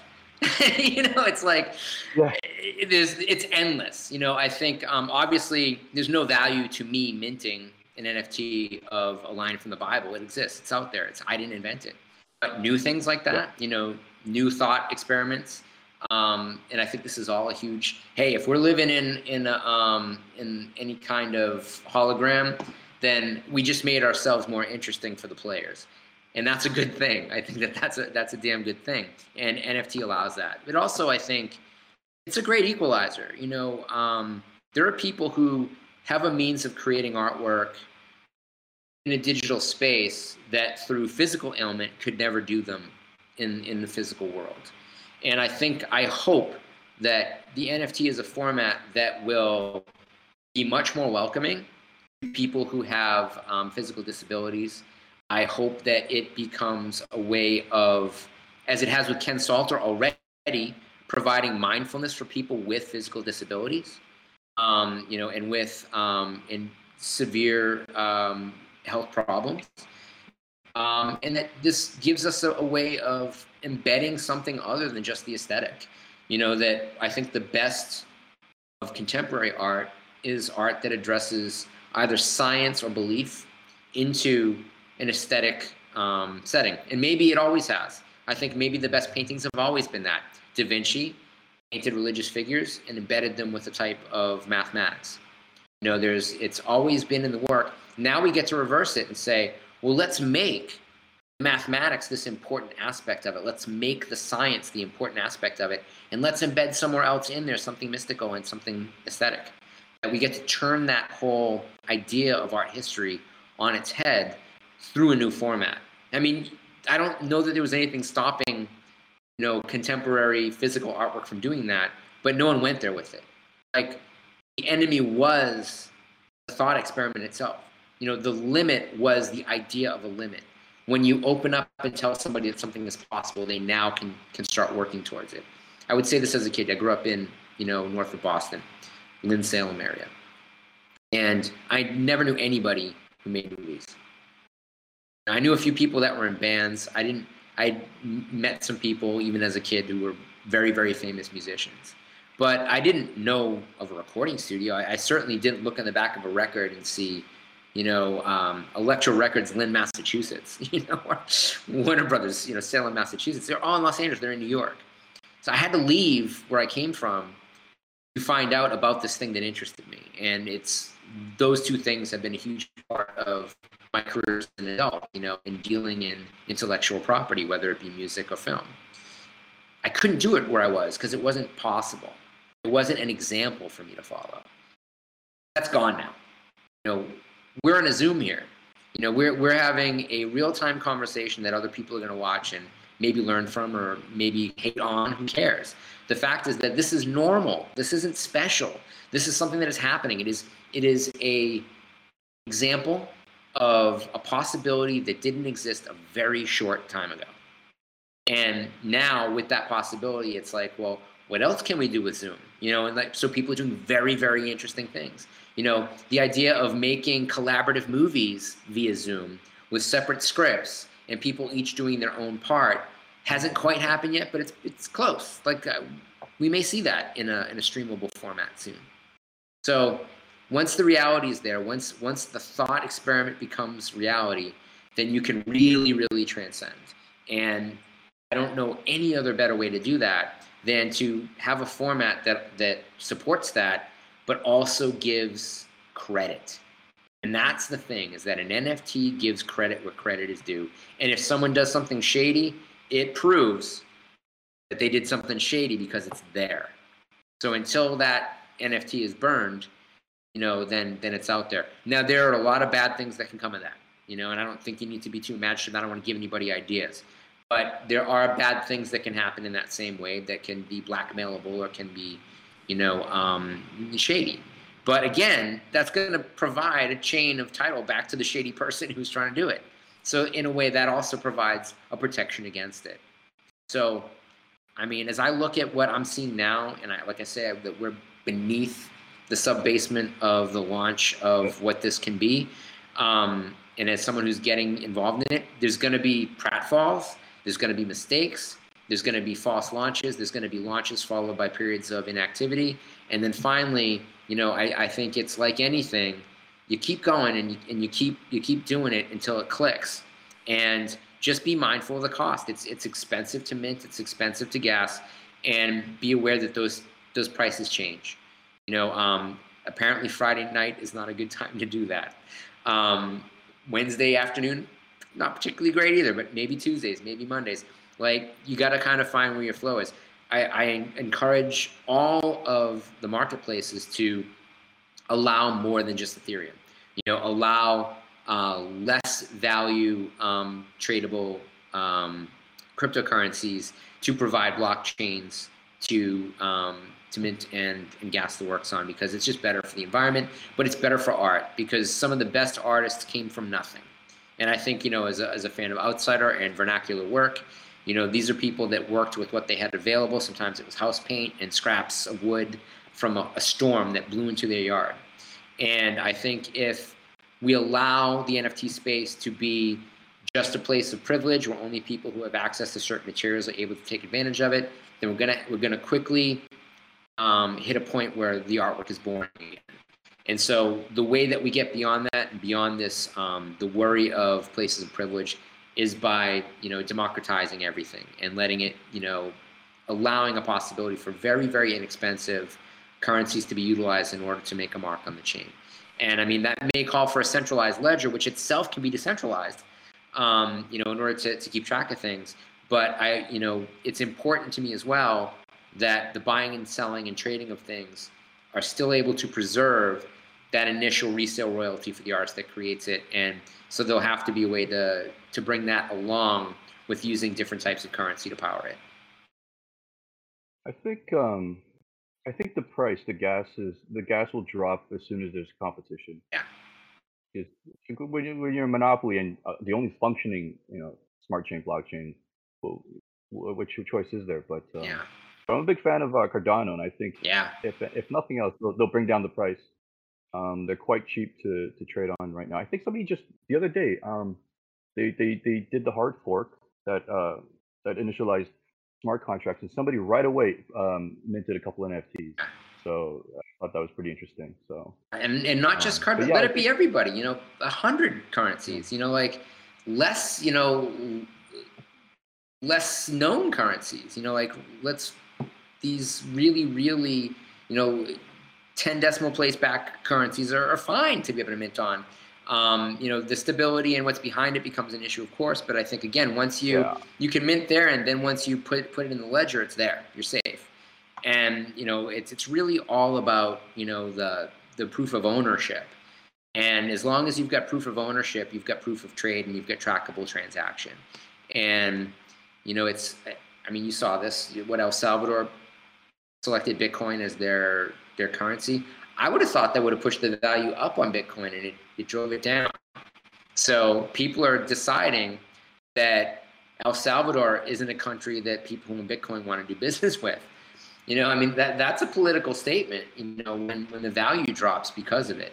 So it's interesting to see that. that that's that's a proof of, of financial um, accountability that we haven't really seen before in the crypto space. I like that. I think that's a good thing.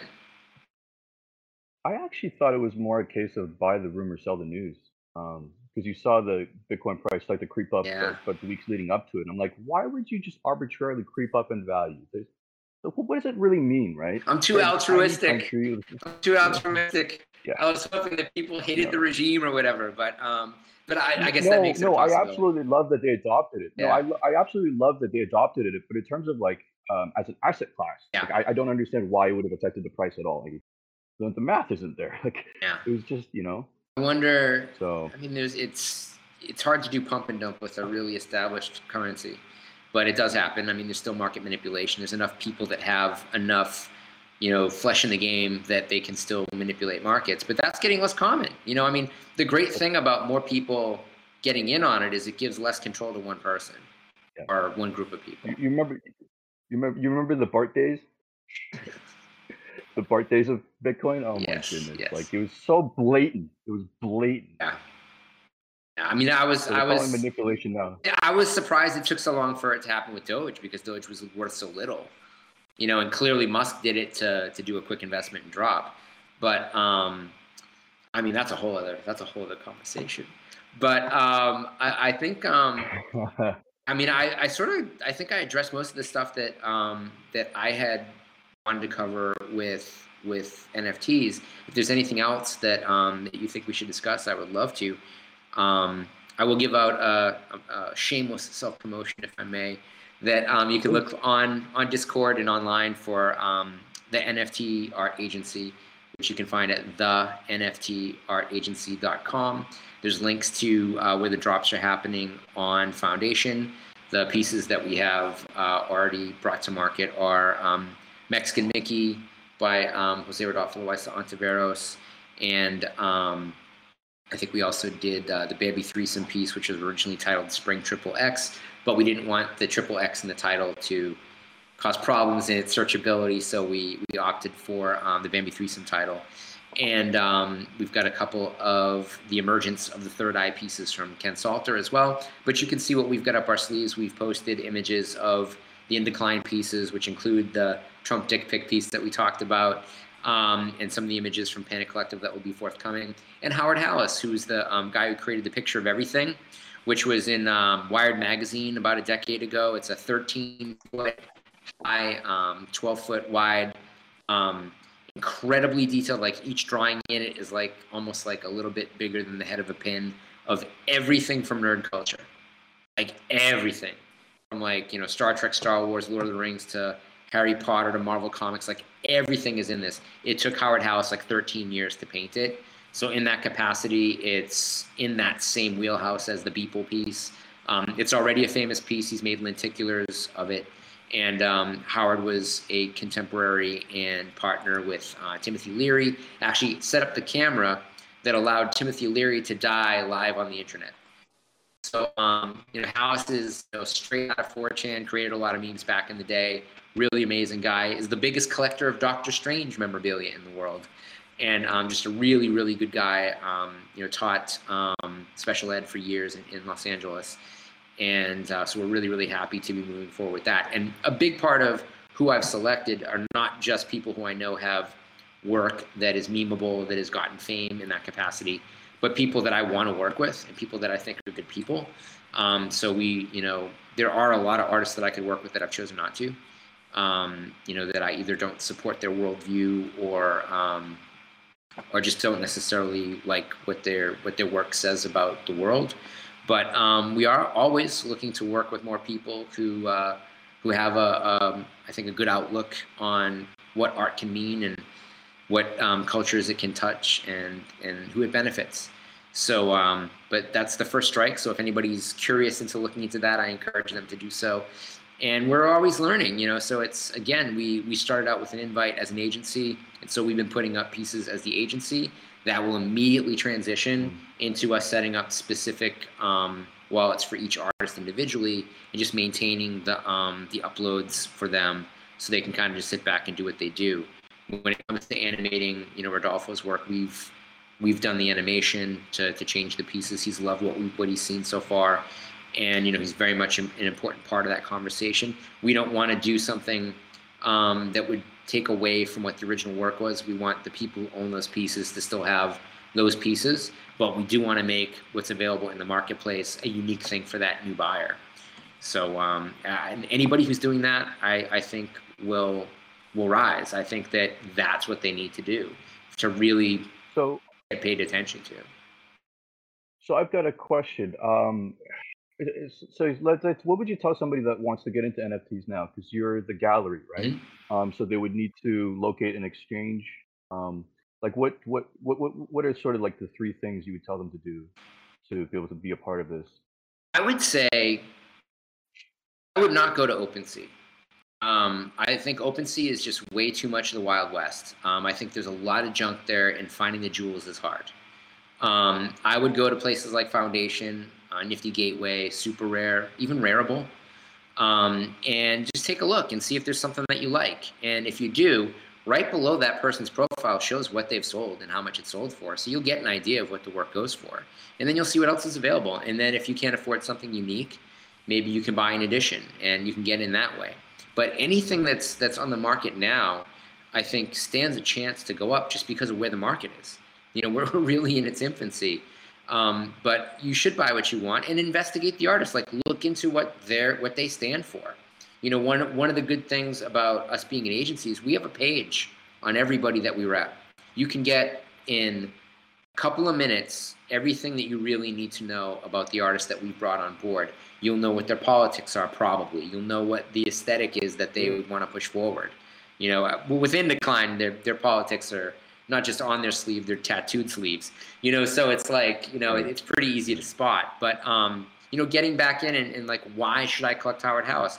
Here's his his um his res his resume. You know, it's like here's his his um, past exhibition schedule. You know, like here's why he's an important artist. If you've never heard of Ken Salter, you can look on that on that page that we have on Ken Salter and see the projects that he's worked on and, and the nature of his work. You can see videos of some of the other things that he's created in the past.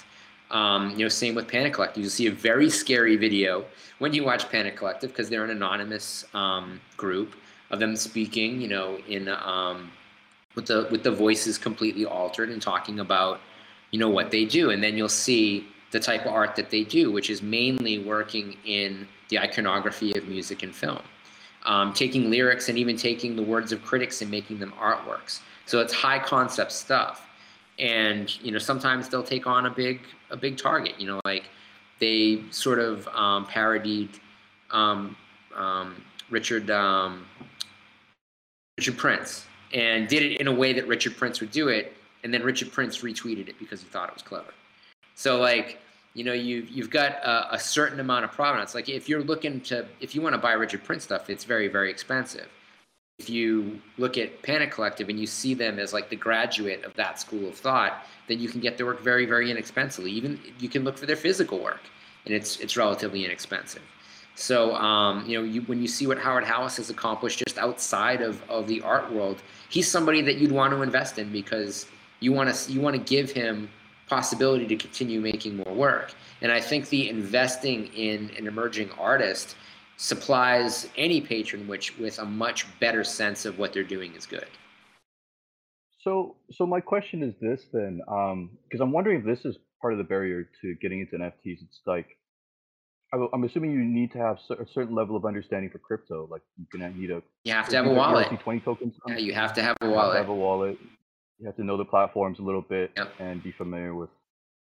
So that's a little bit of um, the leap right now. But I think what, like I say, the thing that has held people back is there wasn't something that they could only get with crypto before.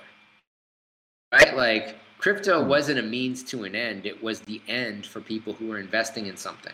And they were investing in the crypto itself. But cryptocurrency isn't the end, it's a means to an end. It's it's just another oh, way right, of buying yeah. things. So for years, for like the entire, we'll say 10 year history of, of cryptocurrency writ large, the reason for buying it was not because you could buy something. I mean, there was to an extent in, you know, a black market sense, you can buy things anonymously, which is fine. But um, the real reason that you should be into it, if you weren't, is can I only buy with crypto? Like if if I can't get something because I'm not into crypto, then I better get into crypto if I want that thing. And I think that NFTs are the first thing to really supply that. And some of the, the first NFTs that I think have supplied that on a level that we maybe haven't paid attention to would be a band, you know, like the Kings of Leon, who dropped an album yeah. as an NFT. I'm a huge Kings of Leon fan. So if I want that record, I got to get a wallet and I got to buy that album as an NFT. That's a big thing. If Beyonce's next record is NFT only, and if she says you got to use Cardano to buy it, Cardano's going to take a big spike.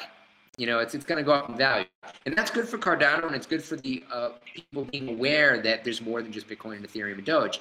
But then you're going to have to say, okay, well now it's expensive to gas on Cardano. So what's the next thing? Like we have to. The good news is that it keeps moving, and I don't think you ever lose the thing that came before. It's not like the next thing makes the last thing less valuable, which is basically every other kind of technology, right? Like, did a DVD player become worth more because a Blu-ray player came out? No, it became worth less. You know, did a UHD player, um, you know, uh, increase the value of a Blu-ray player? No, it, it decreased it.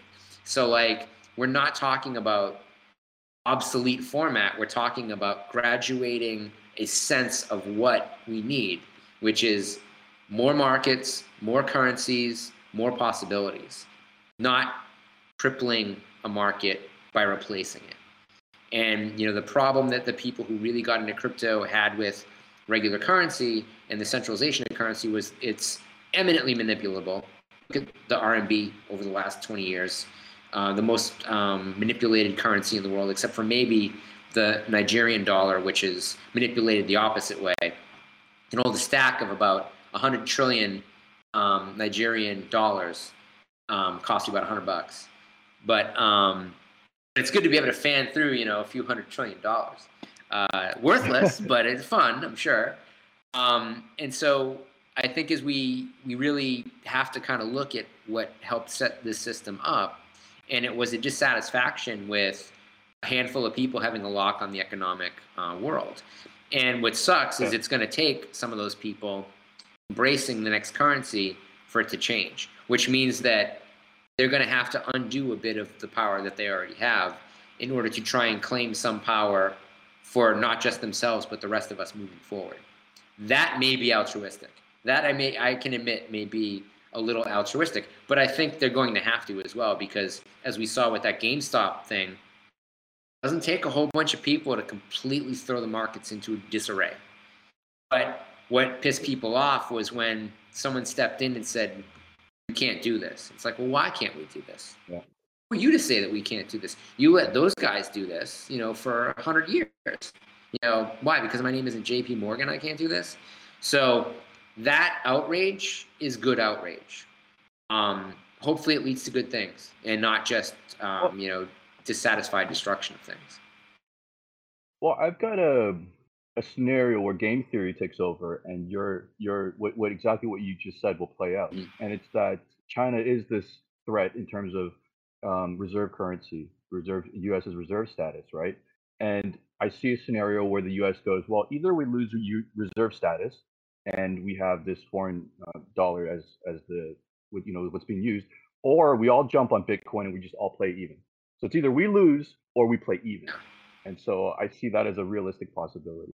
So Well, that- the that would be price of electricity being what it is, um, China has an advantage if they hop back onto um, allowing cryptocurrency farming. Um, but that may lead to an overall drop in the price of electricity as the U.S. realizes, I guess we really do need to go solar. Oh, I guess we really do need to embrace wind. I guess we really do need to, Yeah. you know, move away from this imported petroleum.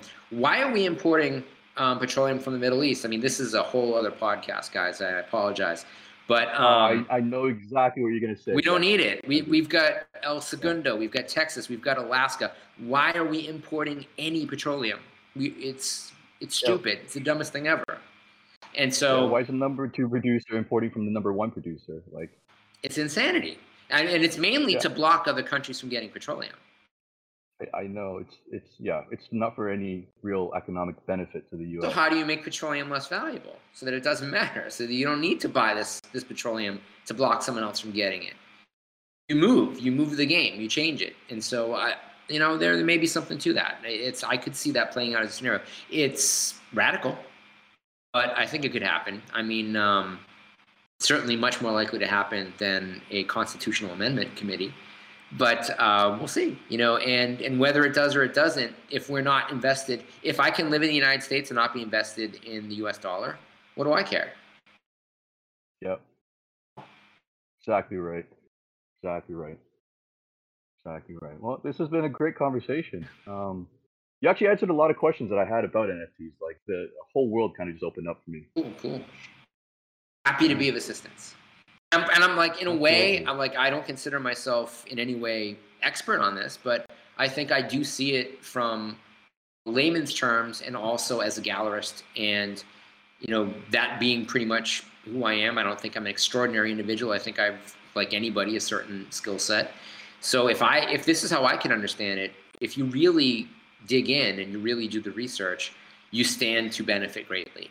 Like just like understanding a new language that's about to become you know the global language and in a way already is is beneficial. If, if you can communicate with everybody then you have an advantage over somebody who can only communicate with someone like themselves.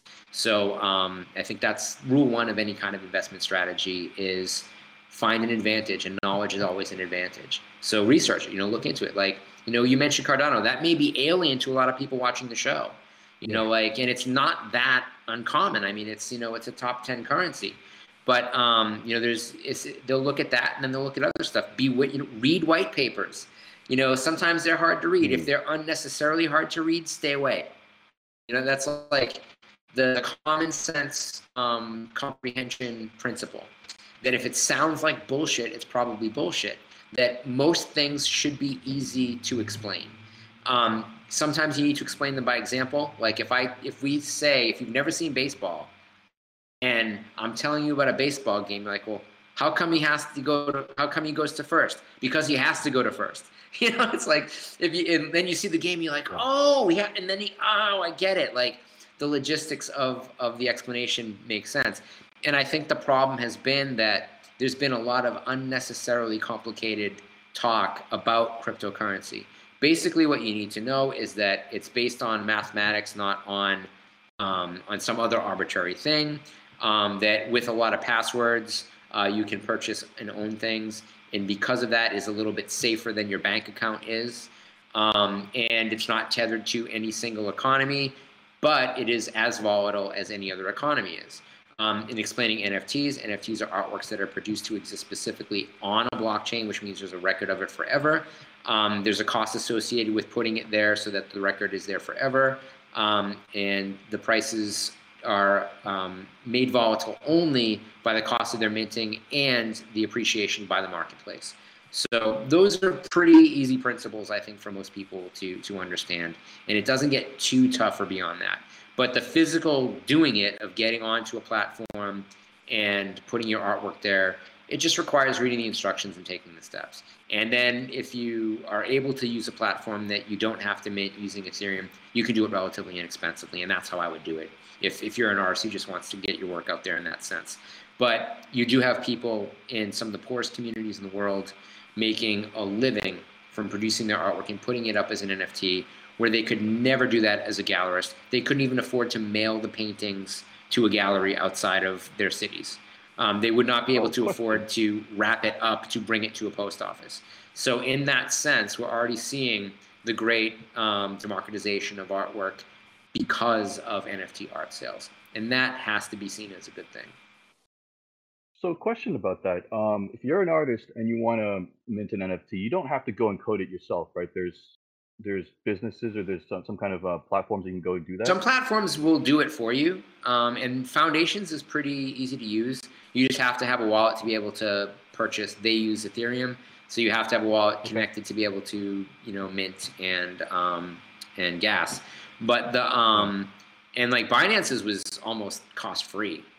But like I said, there were there's problems with that, you know, and it's like they're centralized. Yeah, it's, it's centralized necessarily is efficient and cheap, but then there's things you give up for that. Yeah, and that, I mean the like you said, the cost will be coming down, but you know, understand that you can look and see prices drop as as you need to gas things, and um and so if you pay attention to what those prices are, by opening up just another window, it'll it'll tell you, it'll change. You can reload the page.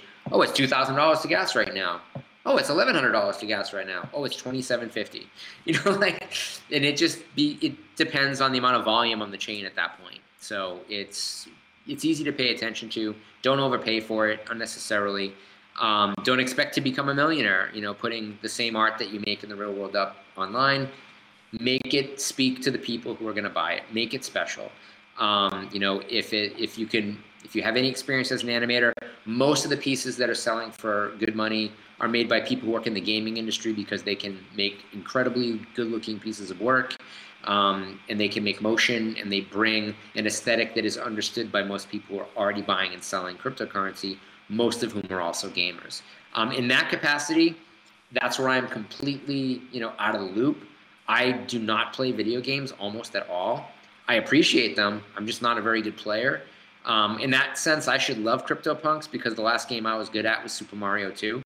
But um, I could probably still rescue the princess with all my. I knew all the the cheats to get through, but um, I do appreciate the the work that goes into the new games. Um, I I sat and watched. Someone did a, um, they captured the whole gameplay and demo of the Miles Morales Spider-Man game. It's three hours and 20 minutes, I think, or four hours and 20 minutes. And I watched it, and it's the second best Spider-Man movie. Like that demo from start to finish, I love. Like I may watch it again tonight now that I've mentioned it. Like I, I may dedicate another four hours to watching gameplay, storytelling mechanic because it's not fucking good now. And so, like, if the people that are making that game are making their own NFTs where they can actually make their own money instead of working for a company on, on somebody else's IP. That's awesome. You know, let's support them in that endeavor. You know, same with like, you know, the comic artists. We talk about digital digital work. Like I love that people who are only working digitally and because of that for years could not make a secondary income of producing a physical work to resell can now do that. I'm to support that. Like like that to me is the coolest thing that I can spend my money on is is you know enriching the life of a person who has given something to me that makes me happy. And that is another huge part. Like when you talk about where to invest, that's a great place to start. It's a great place to start because you're not just investing in making money back, you're actually investing in the longevity of someone who is going to continue to produce work. And that should make their work appreciate value, which then makes your early investment a very good investment in a financial sense. So, I mean, there's all we, all different ways of talking about investment. I think we're talking about financial usually, but you know, that's that's a helpful way of looking at it. It's, I mean, it you can be prouder, perhaps. I mean, I don't think it makes you any better than anybody else, you know, necessarily if if you you are doing that. It gives you another reason to feel good about making a financial decision. And a lot of people need that push, you know, in making a decision, especially if they're talking about investing something that could go in a lot of different ways. And it's not like you're limited to where you can spend your money. You have a lot of places you can spend your money. So, what can offer you a return on your investment that makes your spirit a little bit lighter, you know, that uh, gives you something that you enjoy? This is something that I think that can accomplish all of those things. And if those things are important to you, if there's other things, make a list. What's important to me? Look at the artwork. Does it fulfill this need? I mean, that's a good way to live life, right? Like, what makes me happy? What makes me unhappy? Does this decision bring me closer to this or does it bring me closer to that? That's how we should all be living our lives. Like every one of us. Not many people do. But if you can have something that, that can help you make those decisions and make you feel really good about the decision that you made, that's a good investment in you, which makes whatever you're spending your money on a good investment, anyways. Well, I'm actually looking at NFTs as a good, um, almost like a, like a proxy for learning how to trade equities and what. Totally. I know a lot of people have a lot of natural resistance to it because Wall Street spent a lot of time and effort making it seem like it's this mystical thing that only they can do, right? Whereas like NFTs is, is a lot more approachable, but in, in principle, it's the exact same kind of market-based system. Yeah, so, yeah, it's a good beta test. Yeah, yeah, excellent beta. Right. right. Well, I think uh, we're going to wrap it up for today. Uh, this has been a wonderful uh, conversation. Um, Sam, do you have any remaining questions? No, I think that's a good place to leave it off. Just invest in the, the things that make you happy. Yeah. Yeah. And there's a lot out there to make like you happy. It. it's it's not a shortage. There's no scarcity of that, probably. So yeah, that's that's NFT. This guy. Doge two. Yeah. Yeah. well, thanks, right. guys. Have a great, great afternoon. Yeah. Great. You too. Take care. Have a good one. Thank See you. Bye bye. Take care.